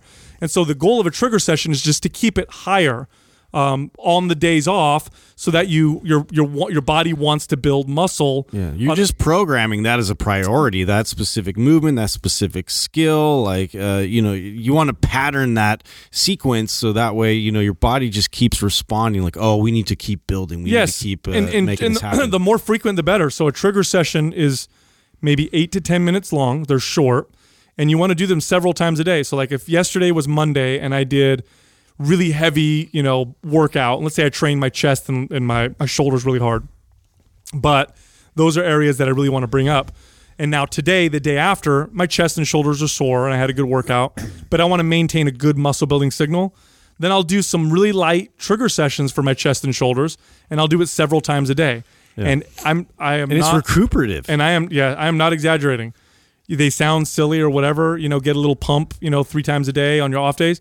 They make a huge difference. You'll t- you, you'll be able to tell within a week yeah, of applying. 'em. I picked this question because I remember way back uh, when we first started, and I was going through this whole transformation thing that you know you guys challenged me with, and that was a big that was a big sort of awakening thing for me because it was addressing that underlying over intensity that I was applying to all my workouts all the time constantly and so I was describing what I was doing with the rubber bands even to you guys and realizing right away like oh shit like I I still was going over you were trying to do a workout. I was trying to make it into like a workout workout, you Mm-hmm. know? And so to to really recondition the way I thought about how to use that and, and think more uh, about, you know, recovery and think more about, you know, just just stimulating, you know, the muscles by doing this as opposed Yeah. to just like, you know, breaking it down. That's was- why it's was hard. I, I think that if you're somebody who already kind of works out, more than likely you're going to probably lean towards overdoing it. So back off. You know, like Yeah. I, I'm just chasing a pump, and one of the ways to to limit yourself from doing too much damage is use the the the, the lightest band. Like for, we have a we have bands that we sell on our, our website, and it's got an orange, a red, and a and a, a gray band in there. And the orange one's really light and easy. So for trigger sessions, I'm only using the orange one. Mm. I mean, so uh, the reps I'm doing are 20 to 30 reps each just round. get a pump. Yeah, so I go, I basically just do a little circuit on my body, and I'm doing 25 to 30. I'm just going from each muscle group with no rest in between, and I come back around two, maybe three times tops, Mm-hmm. and that's normally enough to get enough, get a little minor minor pump. And I'm doing such high repetitions that I'm not going to get really sore sore from it, and then I move on. That's yeah, it. and the and the and bands do create less damage. Now I'm not quite sure why. I think part of it has to do with the the The fact that the- strength curve, right, with the variable resistance. yeah, and the some part of negative the negative isn't as heavy, right? It's Right. hardest at the at, when it's fully stretched out. But as you lower it lower, decreases. yeah, it- and when you apply a lot of resistance on the negative portion of a rep, especially as the muscle uh, length, uh, lengthens, you get more muscle damage typically. So, rubber bands or bands um, tend to cause uh, less damage. And and look, anybody who's ever lifted with chains and bands attached to their weights will tell you, if you go really heavy with chains or you go really heavy with bands, they both have progressive resistance. But bands just don't hammer your body as much. So they're perfect for trigger sessions. Plus, when you're doing a trigger session, it's only an eight minute, 10 minute session. Like you can go to the gym to do that. You know, you want to do it when you're at the office or at home. And so bands just work better. Now that being said, I, I do want to say that, and I used to talk about this back when I was going to the gym six seven days a week, and I know we have some really serious lifters that love to go to the gym every day. I, I loved going to like I'd still go to the gym on a trigger day, but now what I did on trigger days is I'd walk on the treadmill for 30 minutes or so, do some mobility work for 15 to 20 minutes, do a trigger session. That's a full that's a full workout day for me, and it's a and it keeps me in my pattern of I go to the gym every day at three o'clock. I go to the gym every, and so I have this habit of like that's my time to be to be working on myself, and then I just discipline myself to lay off the crazy weights. And on the trigger days, that's mm. where more mobility and LISS type cardio focused, and so that's what I would do. So if you are somebody who likes to go to the gym. You know, you absolutely can do a trigger session at the gym, and you can actually do this Machines and cables. yeah, machines, cable. I do this with machines, cables, and even lightweight. Like it, you, you don't necessarily have to use bands. Bands are just, a, I think, a Convenient. convenient tool you can use, and you don't have to go to the gym to go do this trigger session. You can just do it at at your house. Or Now, the inspiration for trigger sessions came from a few different places. One was, you know, I had a- a friend of mine who had a brother who got out of uh, prison. and his brother was he was kind of into working out before he went into prison. And then when he came out, he's like, dude, my brother's jacked. Like he's he's like built all this muscle and he looks kind of crazy. And he went to he went to prison for nine months. And so I'm like, you know, what did he do in there? Like, did they like lift weights? And he goes, no, they didn't even have weights. They had access to the yard, which included pull up bars and you know just body weight stuff.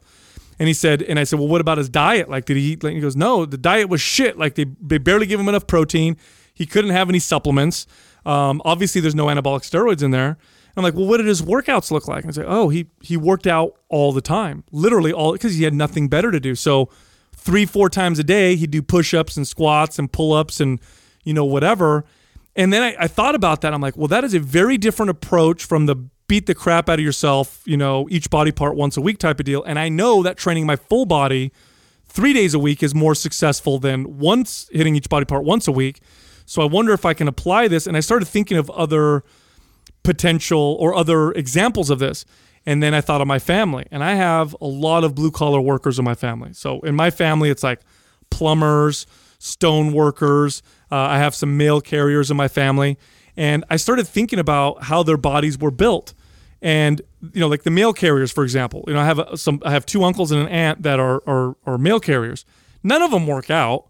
Every single one of them has amazing calves, but they've been mail carriers for, you know, 20 years, 25 years, 30 years. So every day they're part of their job, they're doing 30 to 50,000 or 100,000 steps because you're walking all over the place and their calves look incredible.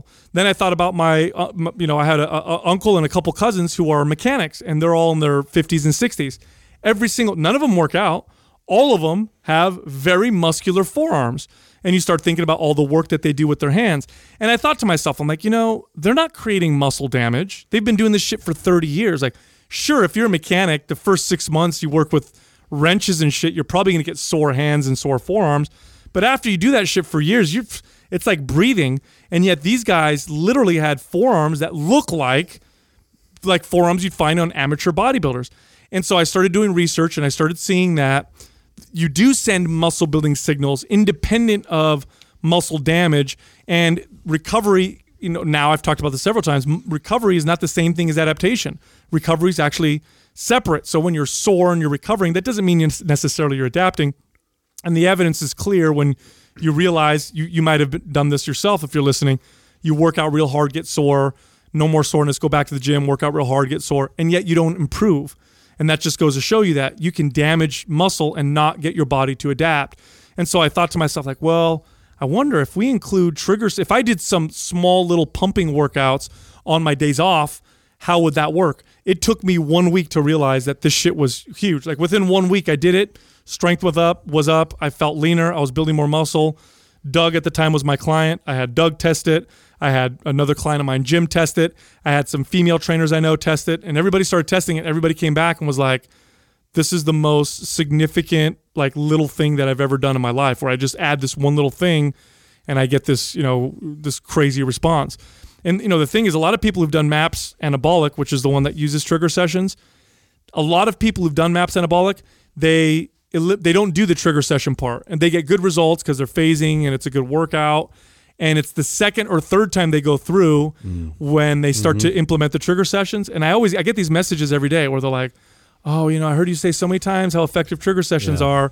Never, you know, I never did them." And Or they'll do it once a day, and then once they start implementing it a couple times a day, it's like, holy shit, it's even more impactful. dude, you do this yourself. Like if you have a weak body, like let's say your calves are weak. You know what? I tell you what, do like, you know, 20 calf raises three times a day. Eh, Still do your hard calf workouts, but on the days in between, just do like, you know, 20, 30 calf raises, you know, two, three times a day. What, give yourself two weeks. I swear to God, you'll blow yourself. You'll see visible results. That's how big of a, a difference it makes. But here's the thing with the intensity. If you push the trigger sessions too hard, now you're you you may be creating more damage, which you should have done already with your hard workouts, and you're going to take away from your body's ability to adapt. So it's got to be a low kind of pumping intensity, nothing crazy, nothing hard. It is not a workout. It is named trigger session for a reason. Next question is from Bishop. What are your favorite oblique exercises? Ooh. No, people don't train obliques like they used to. Yeah. You know, I think people are. This afraid. I love- cool. yeah, this I will be love cool 'cause suitcase carries. I was gonna say this will be cool because everyone's gonna be very different. I knew Yeah. Justin would do something like that. Something more functional. Yeah. So that's I, Side bendies. yeah, Those are my favorite. Yeah. Can you think of a? a I like- can, right. Can you think of a more like important core muscle for s- Right? performance? Oh man, it stabilizes everything. Oh, it, rotation, Any movement- rotating power. I mean, not just lateral movement. I mean, it's just it's basically it's the it's the center of all of that movement with the hips and the lower back, and you know, just getting everything kind of bracing properly. Like you need those obliques to be Dude, people strong. when they think of core, they think of the abs, and yes, the abs make up the core. But if you're a, if you're an athlete and if you run, which you probably do if you're an athlete, right. running is a rotational movement. It looks like it's straight, so it looks like you're just running straight. Forget No. turning. Like yes, cutting and all that stuff, definitely rotation. But when you run straight, you'll notice that if I step with my left foot, my right arm goes up, Mm-hmm. and if I step with my right arm, my right leg, my left arm goes up. This is how you run. Right. If you don't believe me, go outside and try running the opposite way and look how clumsy and slow you are. That involves rotation at your trunk and your ability to transfer that power from the floor throughout your body to propel you. A lot of that, not all of it, but a lot of it rests on your ability to stabilize that rotation or that anti-rotation. That's your obliques, man. Yep. So like if you if you neglect your obliques, you're you're going to have some stability issues, you know, for sure. That's why I mean, watching people when they have like they have these like uh, corsets on and and Stupid. you know it's just like oh it's just nails on a chalkboard to me as far as like what that's doing to your movement. Yeah, Mm-hmm. you're now you're like all in on aesthetics, but now you've really fucked your movement. Yeah, and a lot of uh, women are scared of training their obliques because they're afraid of uh, like building out their waist. I don't know about you guys, but when I see a well-developed core on a woman, and I see that their obliques are also well-developed, it's very attractive. I don't know any. It doesn't look bad well, to me. don't forget too. It when you do that, it'll actually their their actual waist waist will come in will look more defined and in because mm-hmm. the obliques are, are that pronounced. illusion, yeah. Yeah, so that I mean, it, it's going to create that illusion. So I don't think there's anything wrong with a woman developing her obliques at all. I think it looks great on her too. Mm-hmm. I mean, it's funny that there, I don't think there's any muscles on the body that don't look good. I think people have got these ideas of. Mm. Oh, I don't want to have this big bulky this, or like even like a girl saying like, "Oh, I don't want traps like a guy." It's like, well, you're not going to build traps like a guy from not having any to building traps like a guy. But you developing your traps is only going to help shape your entire body. It's it's pretty funny when we balance you out. yeah, when you neglect certain parts of the body part, it, it looks.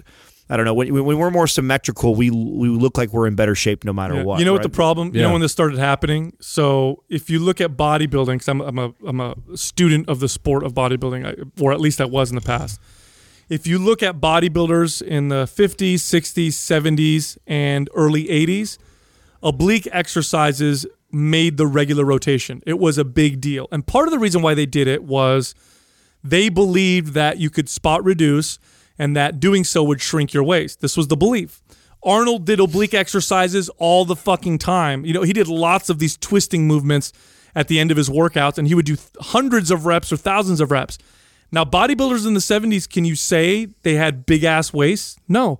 They had incredible looking waists. What ended up happening was bodybuilders started taking ridiculous amounts of drugs.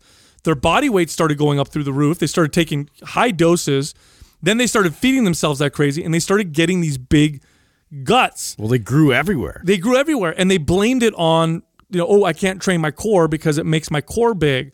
Well, no, it's coming from all the growth hormone in, in food that you're feeding yourself. and all your Yeah. insides growing. yeah, That's it. yeah, yeah, yeah, because all that shit grows from that. Yeah. I like so if I'm if I'm trying to target them directly and I'm I'm going for a look, one of my favorite moves is just like a side wood chop on a free motion machine. Great mm. exercise. I mm. love love that exercise for aesthetic, like trying to build aesthetics, right? Then for a more functional thing, I love a circus press, dude. Doing a Yeah. d- during a yeah, Yeah, doing a awesome. yeah. I mean, or like a side or like a bent press or a windmill. Oh yeah, that Yeah, would be bent that, press is Yeah, bent press would, would, would be awesome. It's very similar, right? You're going to get very similar benefits with the bent press. Bent press is probably even better now that you say that. I mean, it's Yeah. it's a circus press with rot- even more rotation. So, yeah, no, I think that I think a bent press or a circus press, anything where you have to stabilize with you know a unilateral movement like that, even like uh the the lunge with a press on a, a landmine. Mm-hmm. Um, you know, talk about and then- then you're incorporating your lower body too. So to Justin's point of something that's more functional and like for an athlete. So if you're an athlete and you want to develop your obliques, I, I think there's different things I would do.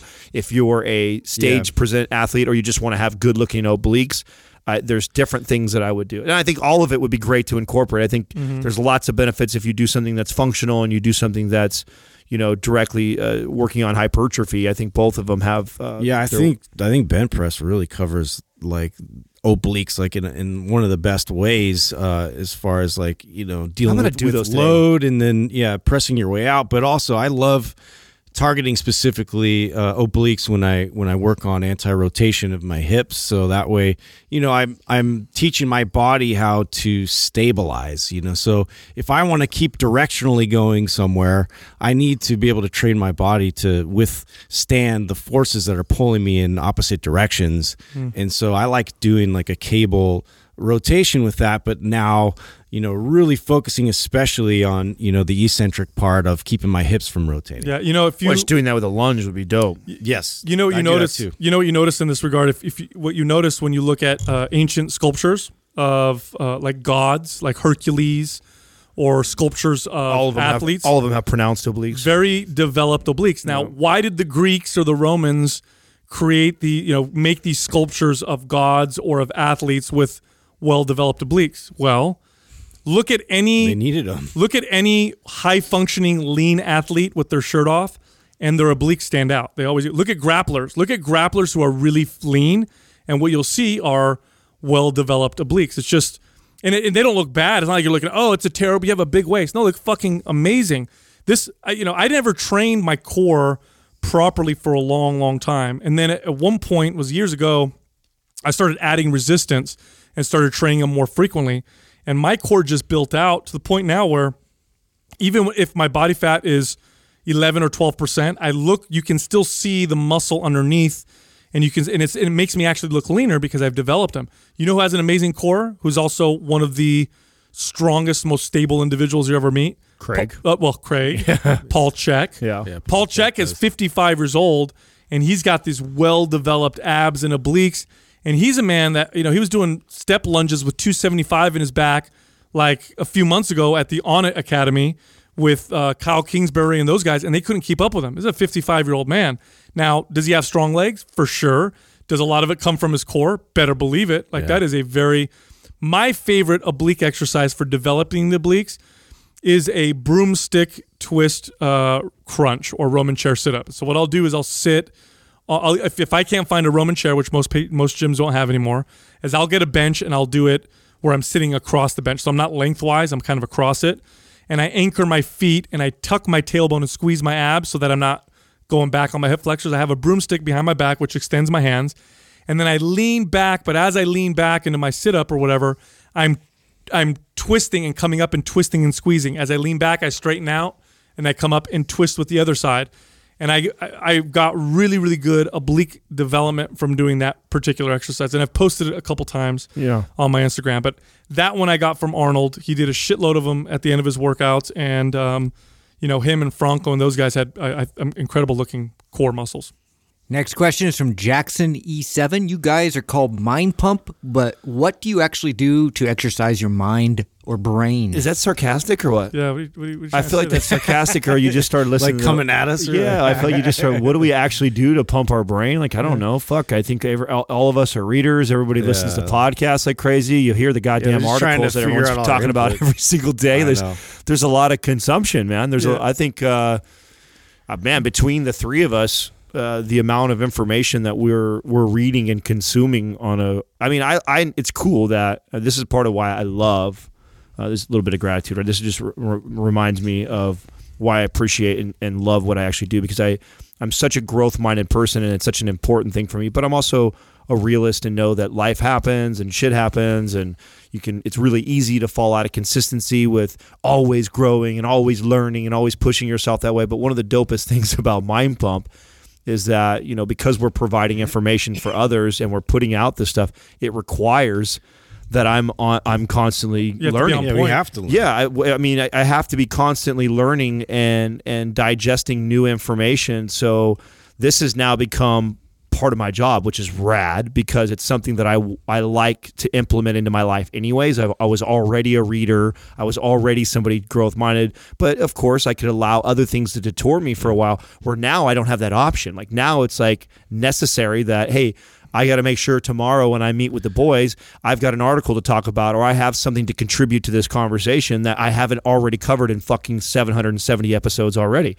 So I I mean I think that's a huge part of it. The input is a huge part of it, but also it's like learning how to basically like shut shut it off at certain points so I can I can be optimal. You know, it's in the way that like I can consume. So I, I get to a point where you know my mind keeps spinning and spinning and spinning, and then you know I, I'm not really I'm not really consuming and, and regurgitating what I've consumed. Like I have to be efficient in that process, and and you know being in this environment is is like intensifies that whole process, right? So Oh, we're, we're always trying to feed, feed, feed, feed, feed, but you know we have to we have to also learn you know the process of like okay what what am I doing that's optimal right It's now just like and how do I get back to like this exercise. homeostasis? I have to I have to make this point because for some reason a long time ago this misunderstanding or myth was developed that uh, exercise itself, working out, being athletic or whatever, did not improve your ability to think or process or oh, or didn't benefit your brain.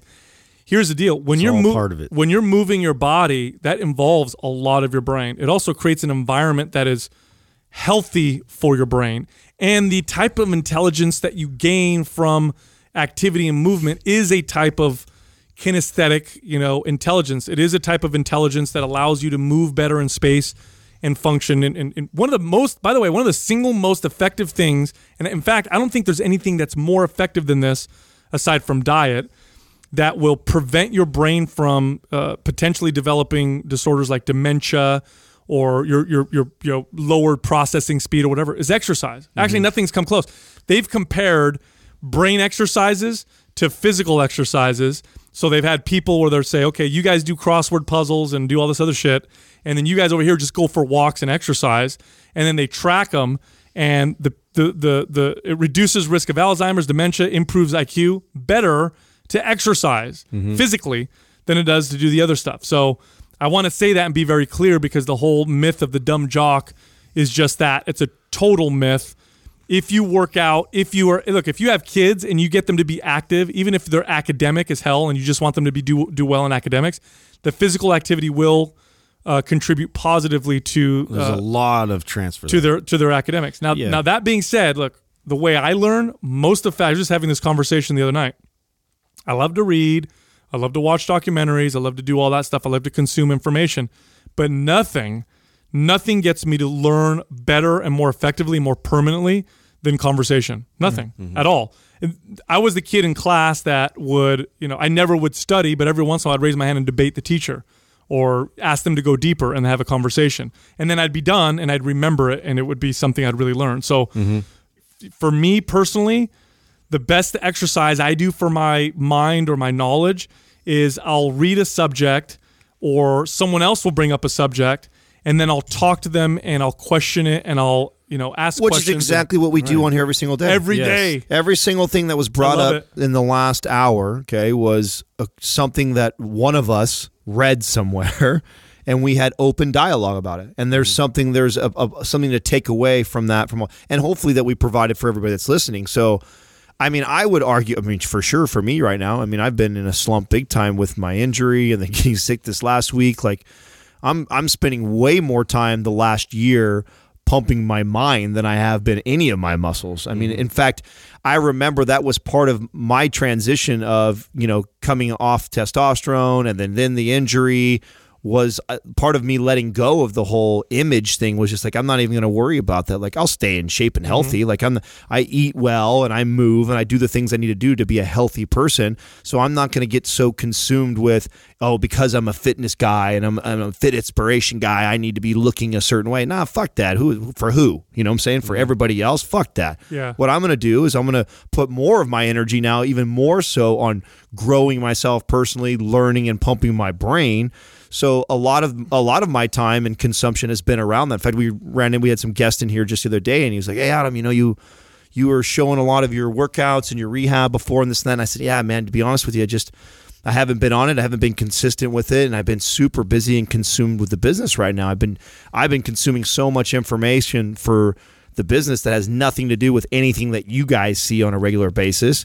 You know, and I said I, would love to get back to that because I know there's some value for a lot of our viewers and listeners for for me posting some of those things. It's just not a major priority for Dude, myself. one, of, right one of the best things you could do if you're somebody who's listening and you like to learn things and you like to learn them effectively, I think most people learn better through conversation and through discussion. Mm-hmm. Do this. Here's what I love most about social media and Facebook in particular because it's a platform that allows you to do this is I'll go on a forum or I'll go on a page that's about something like uh, veganism or a religion or a, a political, you know, uh, opinion or whatever.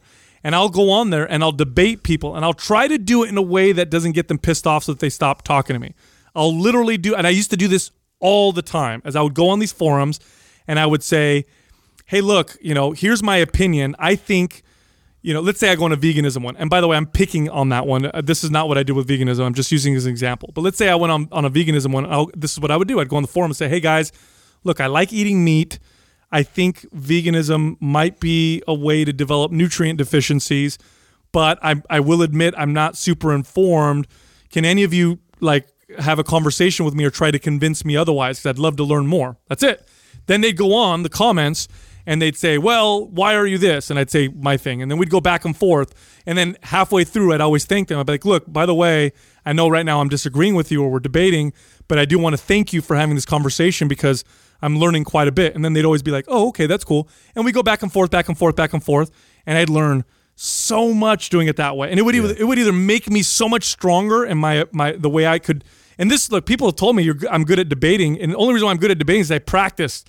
I've overcome a million objections on my position because I've talked to so many people who are good at having these Oh, this was a- but this you was- learn so much this way. This was a major strategy we had when we had all the time in the world and we were trying to build this thing. You remember we used to go on people's pages that I mean, and again, this is like, you know, uh, we were talking. challenging idea. Out there. Yeah, you know, we were talking about the fitness industry the other day, and like, eh, I, I, as much as we point out things, like I don't hate on it because it's created opportunity for us. It's really easy for me to, you know, scroll through my feed and see bullshit. You know what I'm saying? Bullshit mm-hmm. information being put out there.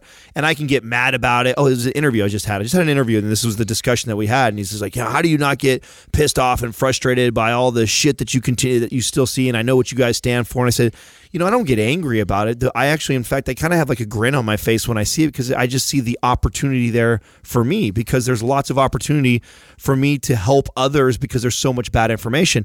And one of the ways that you can approach that for those that are trying to build their fitness business or any business for that matter, like Sal saying, seek out opposing views, go to those pages, create dialogue. Don't do it in a way that's like insulting because that will never get you You're not going to learn anything. They'll just Keep- tell you to fuck off. Keep in mind that there's lots of people that have nothing better to do than troll around on pages and read people's comments. And there's a lot of people that actually do this, especially on bigger pages, because everybody else is curious about other people's lives.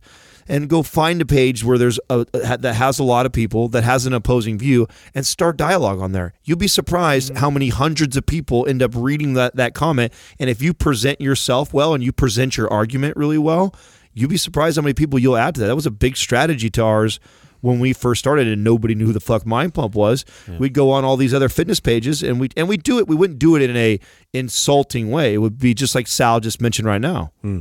It's interesting you brought up the conversation and how you learn so much better through conversation. I didn't even realize that was like so true with me as well. It's just, you know, having that dialogue and and being able to like you know throw back like questions like uh, okay but i don't really understand i mean i know that you present it in this light but what about this scenario and then if you can understand like multiple angles of the same subject matter it, it, it really just emboldens the whole process Yep. This is why if, if you have kids and your kids ask you questions, one of the best things you could do is try to answer them and have a discussion and not do the authoritative, you know, because I told you so type of deal. Like which, which is a real easy way to shut your kid up. And I understand the allure of it, especially if you're tired or whatever and you're telling your kid to do something.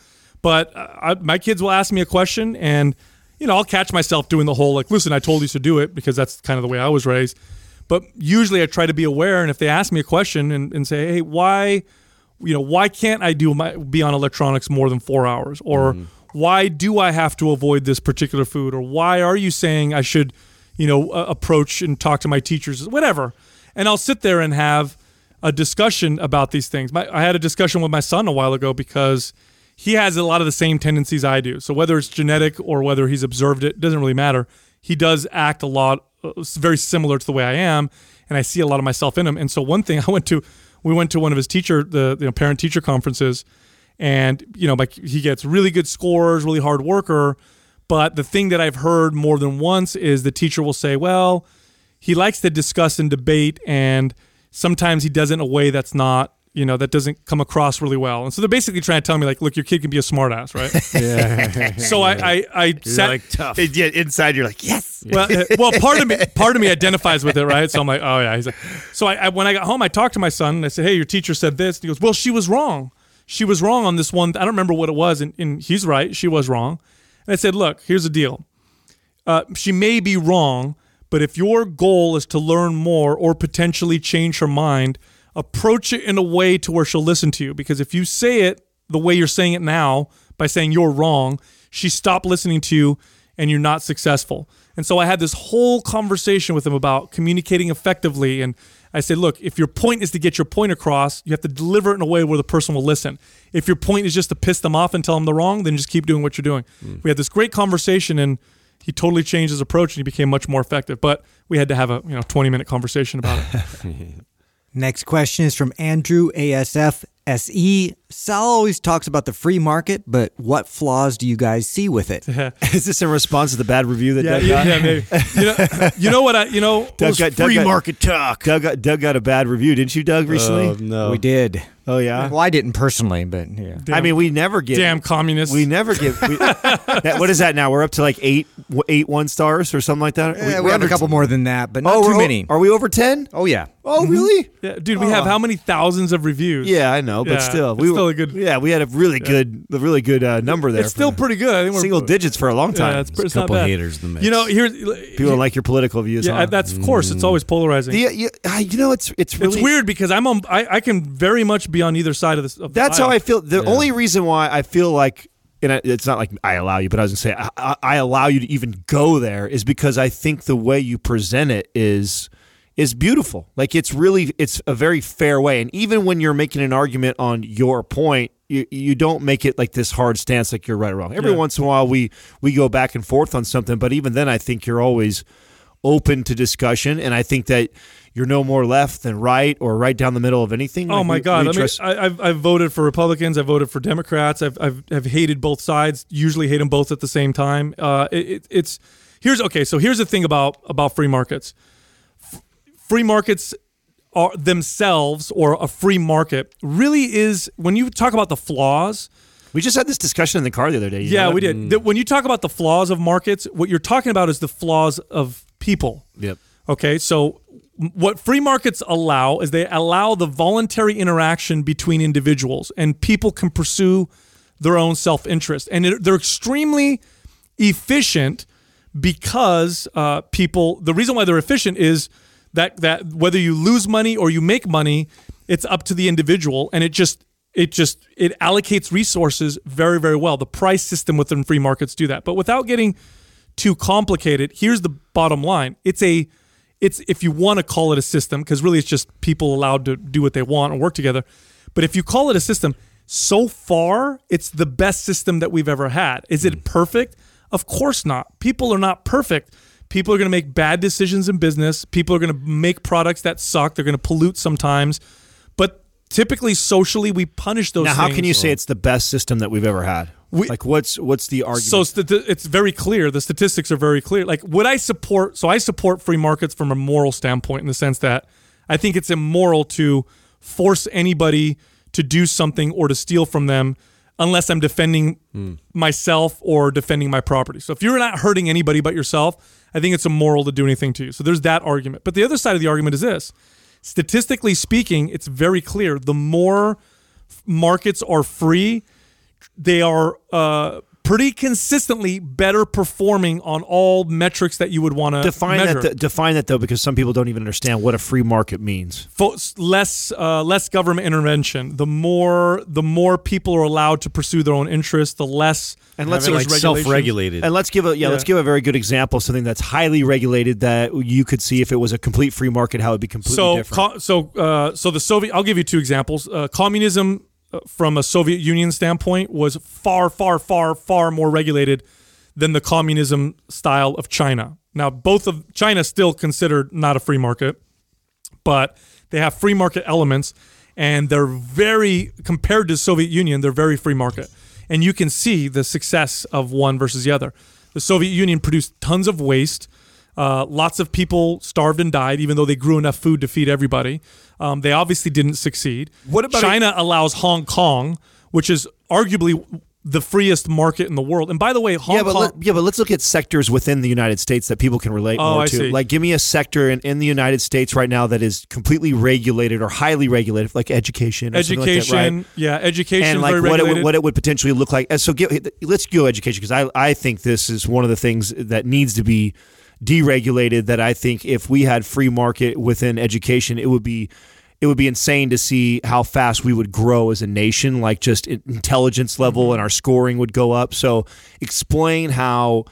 Uh, education is not a free market, and how that would be. And plus, I think that's one of the more controversial ones that people would argue that we don't think It- should be. a, a total free market in education would look like this there would be zero government programs zero taxes that went to it there would be zero laws or rules aside from the ones that protect uh, you know you from hurting someone or stealing from someone or something like that and they would just let it go so what it would look like would be the internet like the internet is a free the internet's about as free as it gets now there are some regulated components like the carriers and the where you build the cables that and connect people and hear like free that. and they think that means free and free market think that things don't cost money like no it doesn't mean that things don't, don't cost money. No, it's just money. not regulated. So again, if you look at the internet and the, the the rapid advancement of the internet and its access, you can see how effective and efficient markets are. And if you look at education, if you look at any market that's heavy regu- heavily regulated, what you'll typically find is the cost of accessing it will will explode far faster than inflation,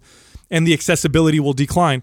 And education is one of those things. Higher education, the cost of higher education has exploded. Public schools are the most segregated uh, you know segment one of the most segregated seg- segments of our uh, of our economy even though they're supposed to be for everybody. And it's terribly inefficient. In California alone we're spending maybe between 10 to 12,000 dollars a school year per student.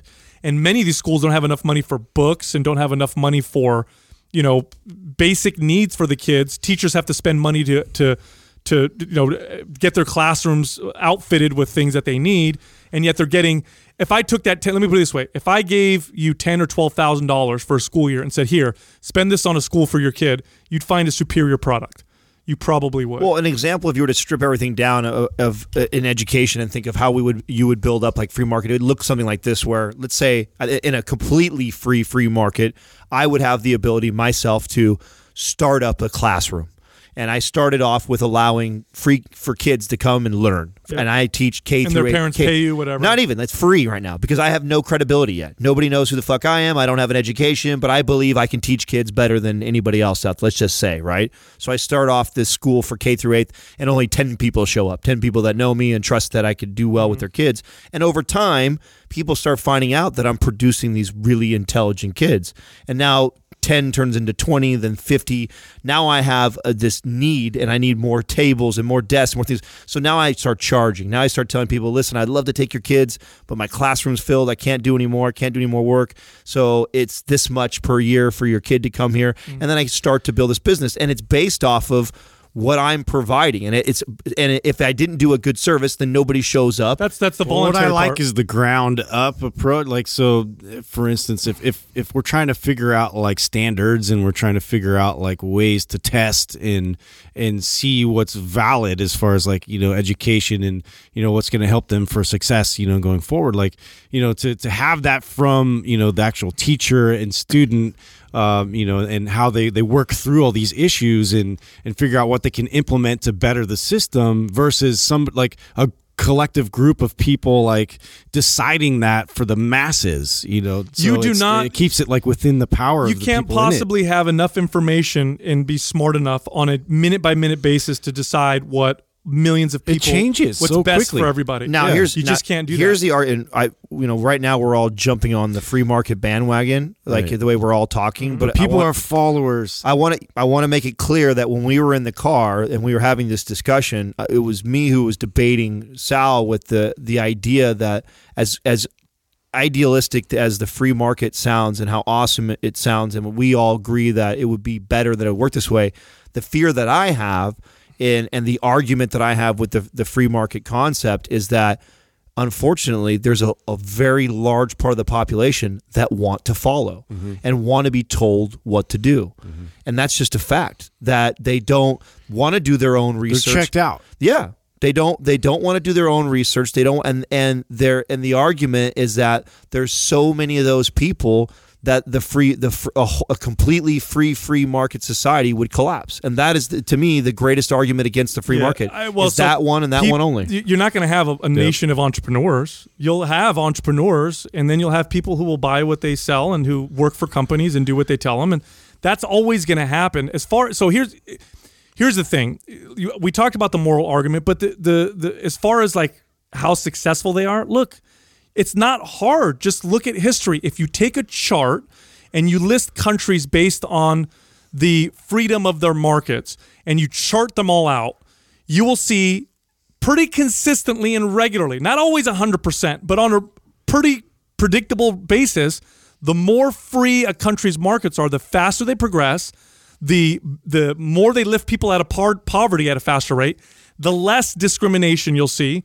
the more equality of opportunity you will see. It just the less violence you see. It just it just it's very very uh, black and white. Now th- here's the problem. I don't think you can have I don't think markets can exist in every avenue of human life. So what I mean by that is if a market can exist, I think it should be more free than less free. But in some situations, I'll give you one right now, and here's one where I disagree with, or at least I've debated, and I'm, I'm still not 100% on this, but I have yet to hear anybody change my mind. When I've debated people who are like really free market, like anarcho capitalist, or uh, you know people who are like super laissez-faire, no government intervention whatsoever, and I've had these debates with them, and when we talk about the environment, and here's my argument with the environment in some cases, I can see how a free market will handle environmental concerns. Property rights is a good one. If a company pollutes your land and people own that land, you're sued, you're fucked, you're closed because they're damaging your property. I get that. But you how do you what do you do with the air? Or what about the ozone layer? Or what about the ocean where you have what's called the tragedy of the commons? It's like this public space nobody really owns. And whenever you have that, people fuck it up really, really bad because it becomes a race to who can exploit it the fastest. Because if you don't, your competitor will, and nobody owns it anyway, so who cares? So in that case, I can see regulations, or I- you know, having a, a Well, when you say that, the first thing that comes to mind is like automobile smog, and then the regulations that are put on that. But then I also think that in a free market society, that if you, if we all found out and, and we had better information about each vehicle and how it pollutes the earth and what's the most green, and we see that happening right now with the movement towards electrical cars, I still think free market even works there. And that's we're talking about. you, you already see people wanting to put their money into companies that are thinking about their impact environmentally and impact in, Well, in you know doing good. again i'm just being objective when Yeah. you look at the when you actually look at the what's happened throughout history like gasoline used to be leaded okay and there were scientists that were that were ringing the alarm bell saying hey look uh, this is showing up in the oceans it's showing up in our uh, people are breathing it in it's causing people to be more violent and sick which is true um, we need to make all gasoline unleaded. And they had to go to court to fight this because the, the gasoline companies were saying no. And consumers liked it because you didn't see the results right away. That's my that's that's my point with the environment. Like if you're destroying the ozone layer by the time we notice what's happening that may be 50 years from now of, of damage.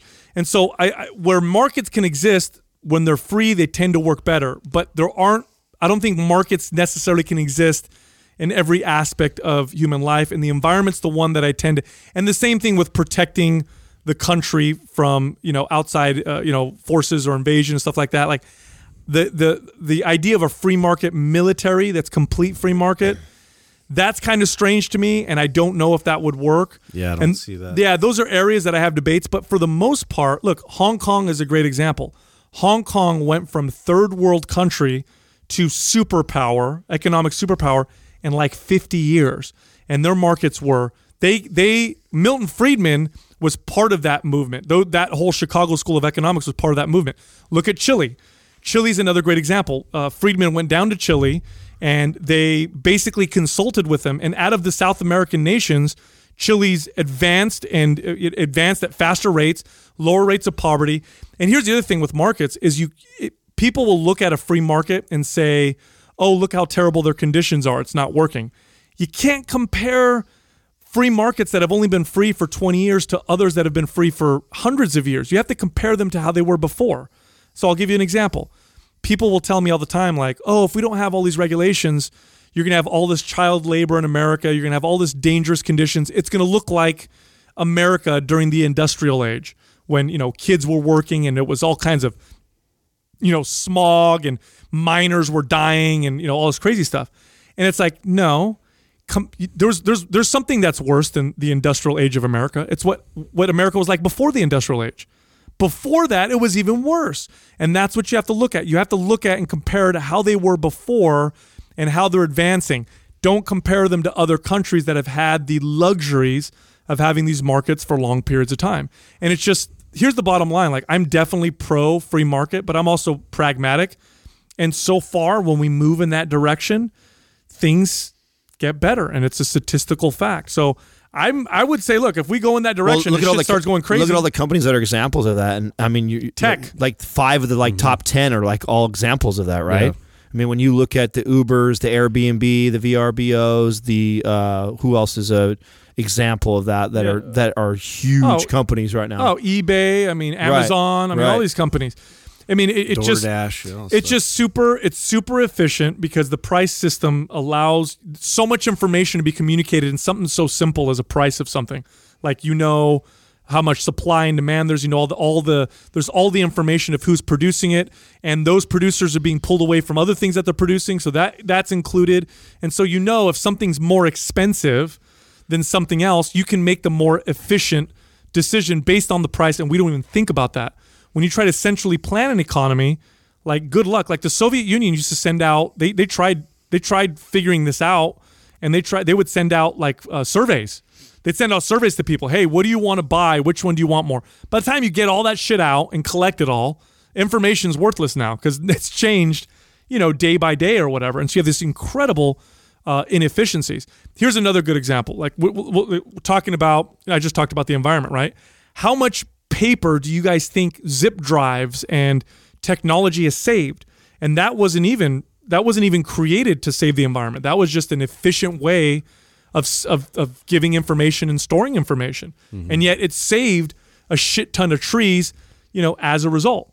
You look at if you want to implement something and you do government decree, like here's another good example. Uh, If if a company invented a way to to create energy and store energy and transfer energy that was cheaper and more efficient than oil, do you know how fast the world would switch from oil to that new product?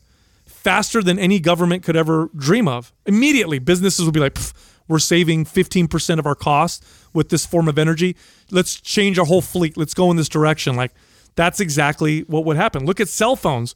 Within 10 years, cell phones went from nobody having them to almost everybody having a cell phone. Third that was all countries, yeah. That was all from Bums have cell phones. yeah, that was all from, That's from I- the Where market. are they getting their So- plan from? Uh, but but the market Metro PCS. the market reflects yeah. society it reflects us so sometimes when you look at the market and you see bullshit tabloids or you see why are we producing like why do we have a liquor store at every corner in my neighborhood or why are they making all these sugary bullshit cereals that are unhealthy and what people will do is they'll blame the free market and be like ah that's because of the market if we regulated the shit out of this we wouldn't have all this stuff no, it's because you're paying for that shit. that's that's it is regulated it's us just Yeah, it's us, us wanting that, selling them. We want this. That's it. And when we change our uh, when we change our purchasing habits, man, the market shifts and changes faster than you can fucking faster than any government anything could ever do. So, look, uh, we all have Instagram pages. All of these pages present different fitness and educational and entertainment type information.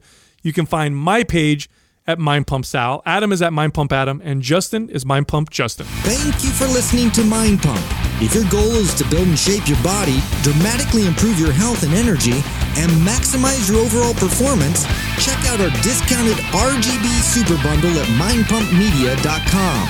The RGB Super Bundle includes MAPS Anabolic, MAPS Performance, and MAPS Aesthetic. Nine months of phased expert exercise programming designed by Sal, Adam, and Justin to systematically transform the way your body looks, feels, and performs. With detailed workout blueprints and over 200 videos, the RGB Super Bundle is like having Sal, Adam, and Justin as your own personal trainers, but at a fraction of the price. The RGB Super Bundle has a full 30-day money-back guarantee, and you can get it now plus other valuable free resources at mindpumpmedia.com. If you enjoy this show, please share the love by leaving us a five star rating and review on iTunes and by introducing Mind Pump to your friends and family. We thank you for your support, and until next time, this is Mind Pump.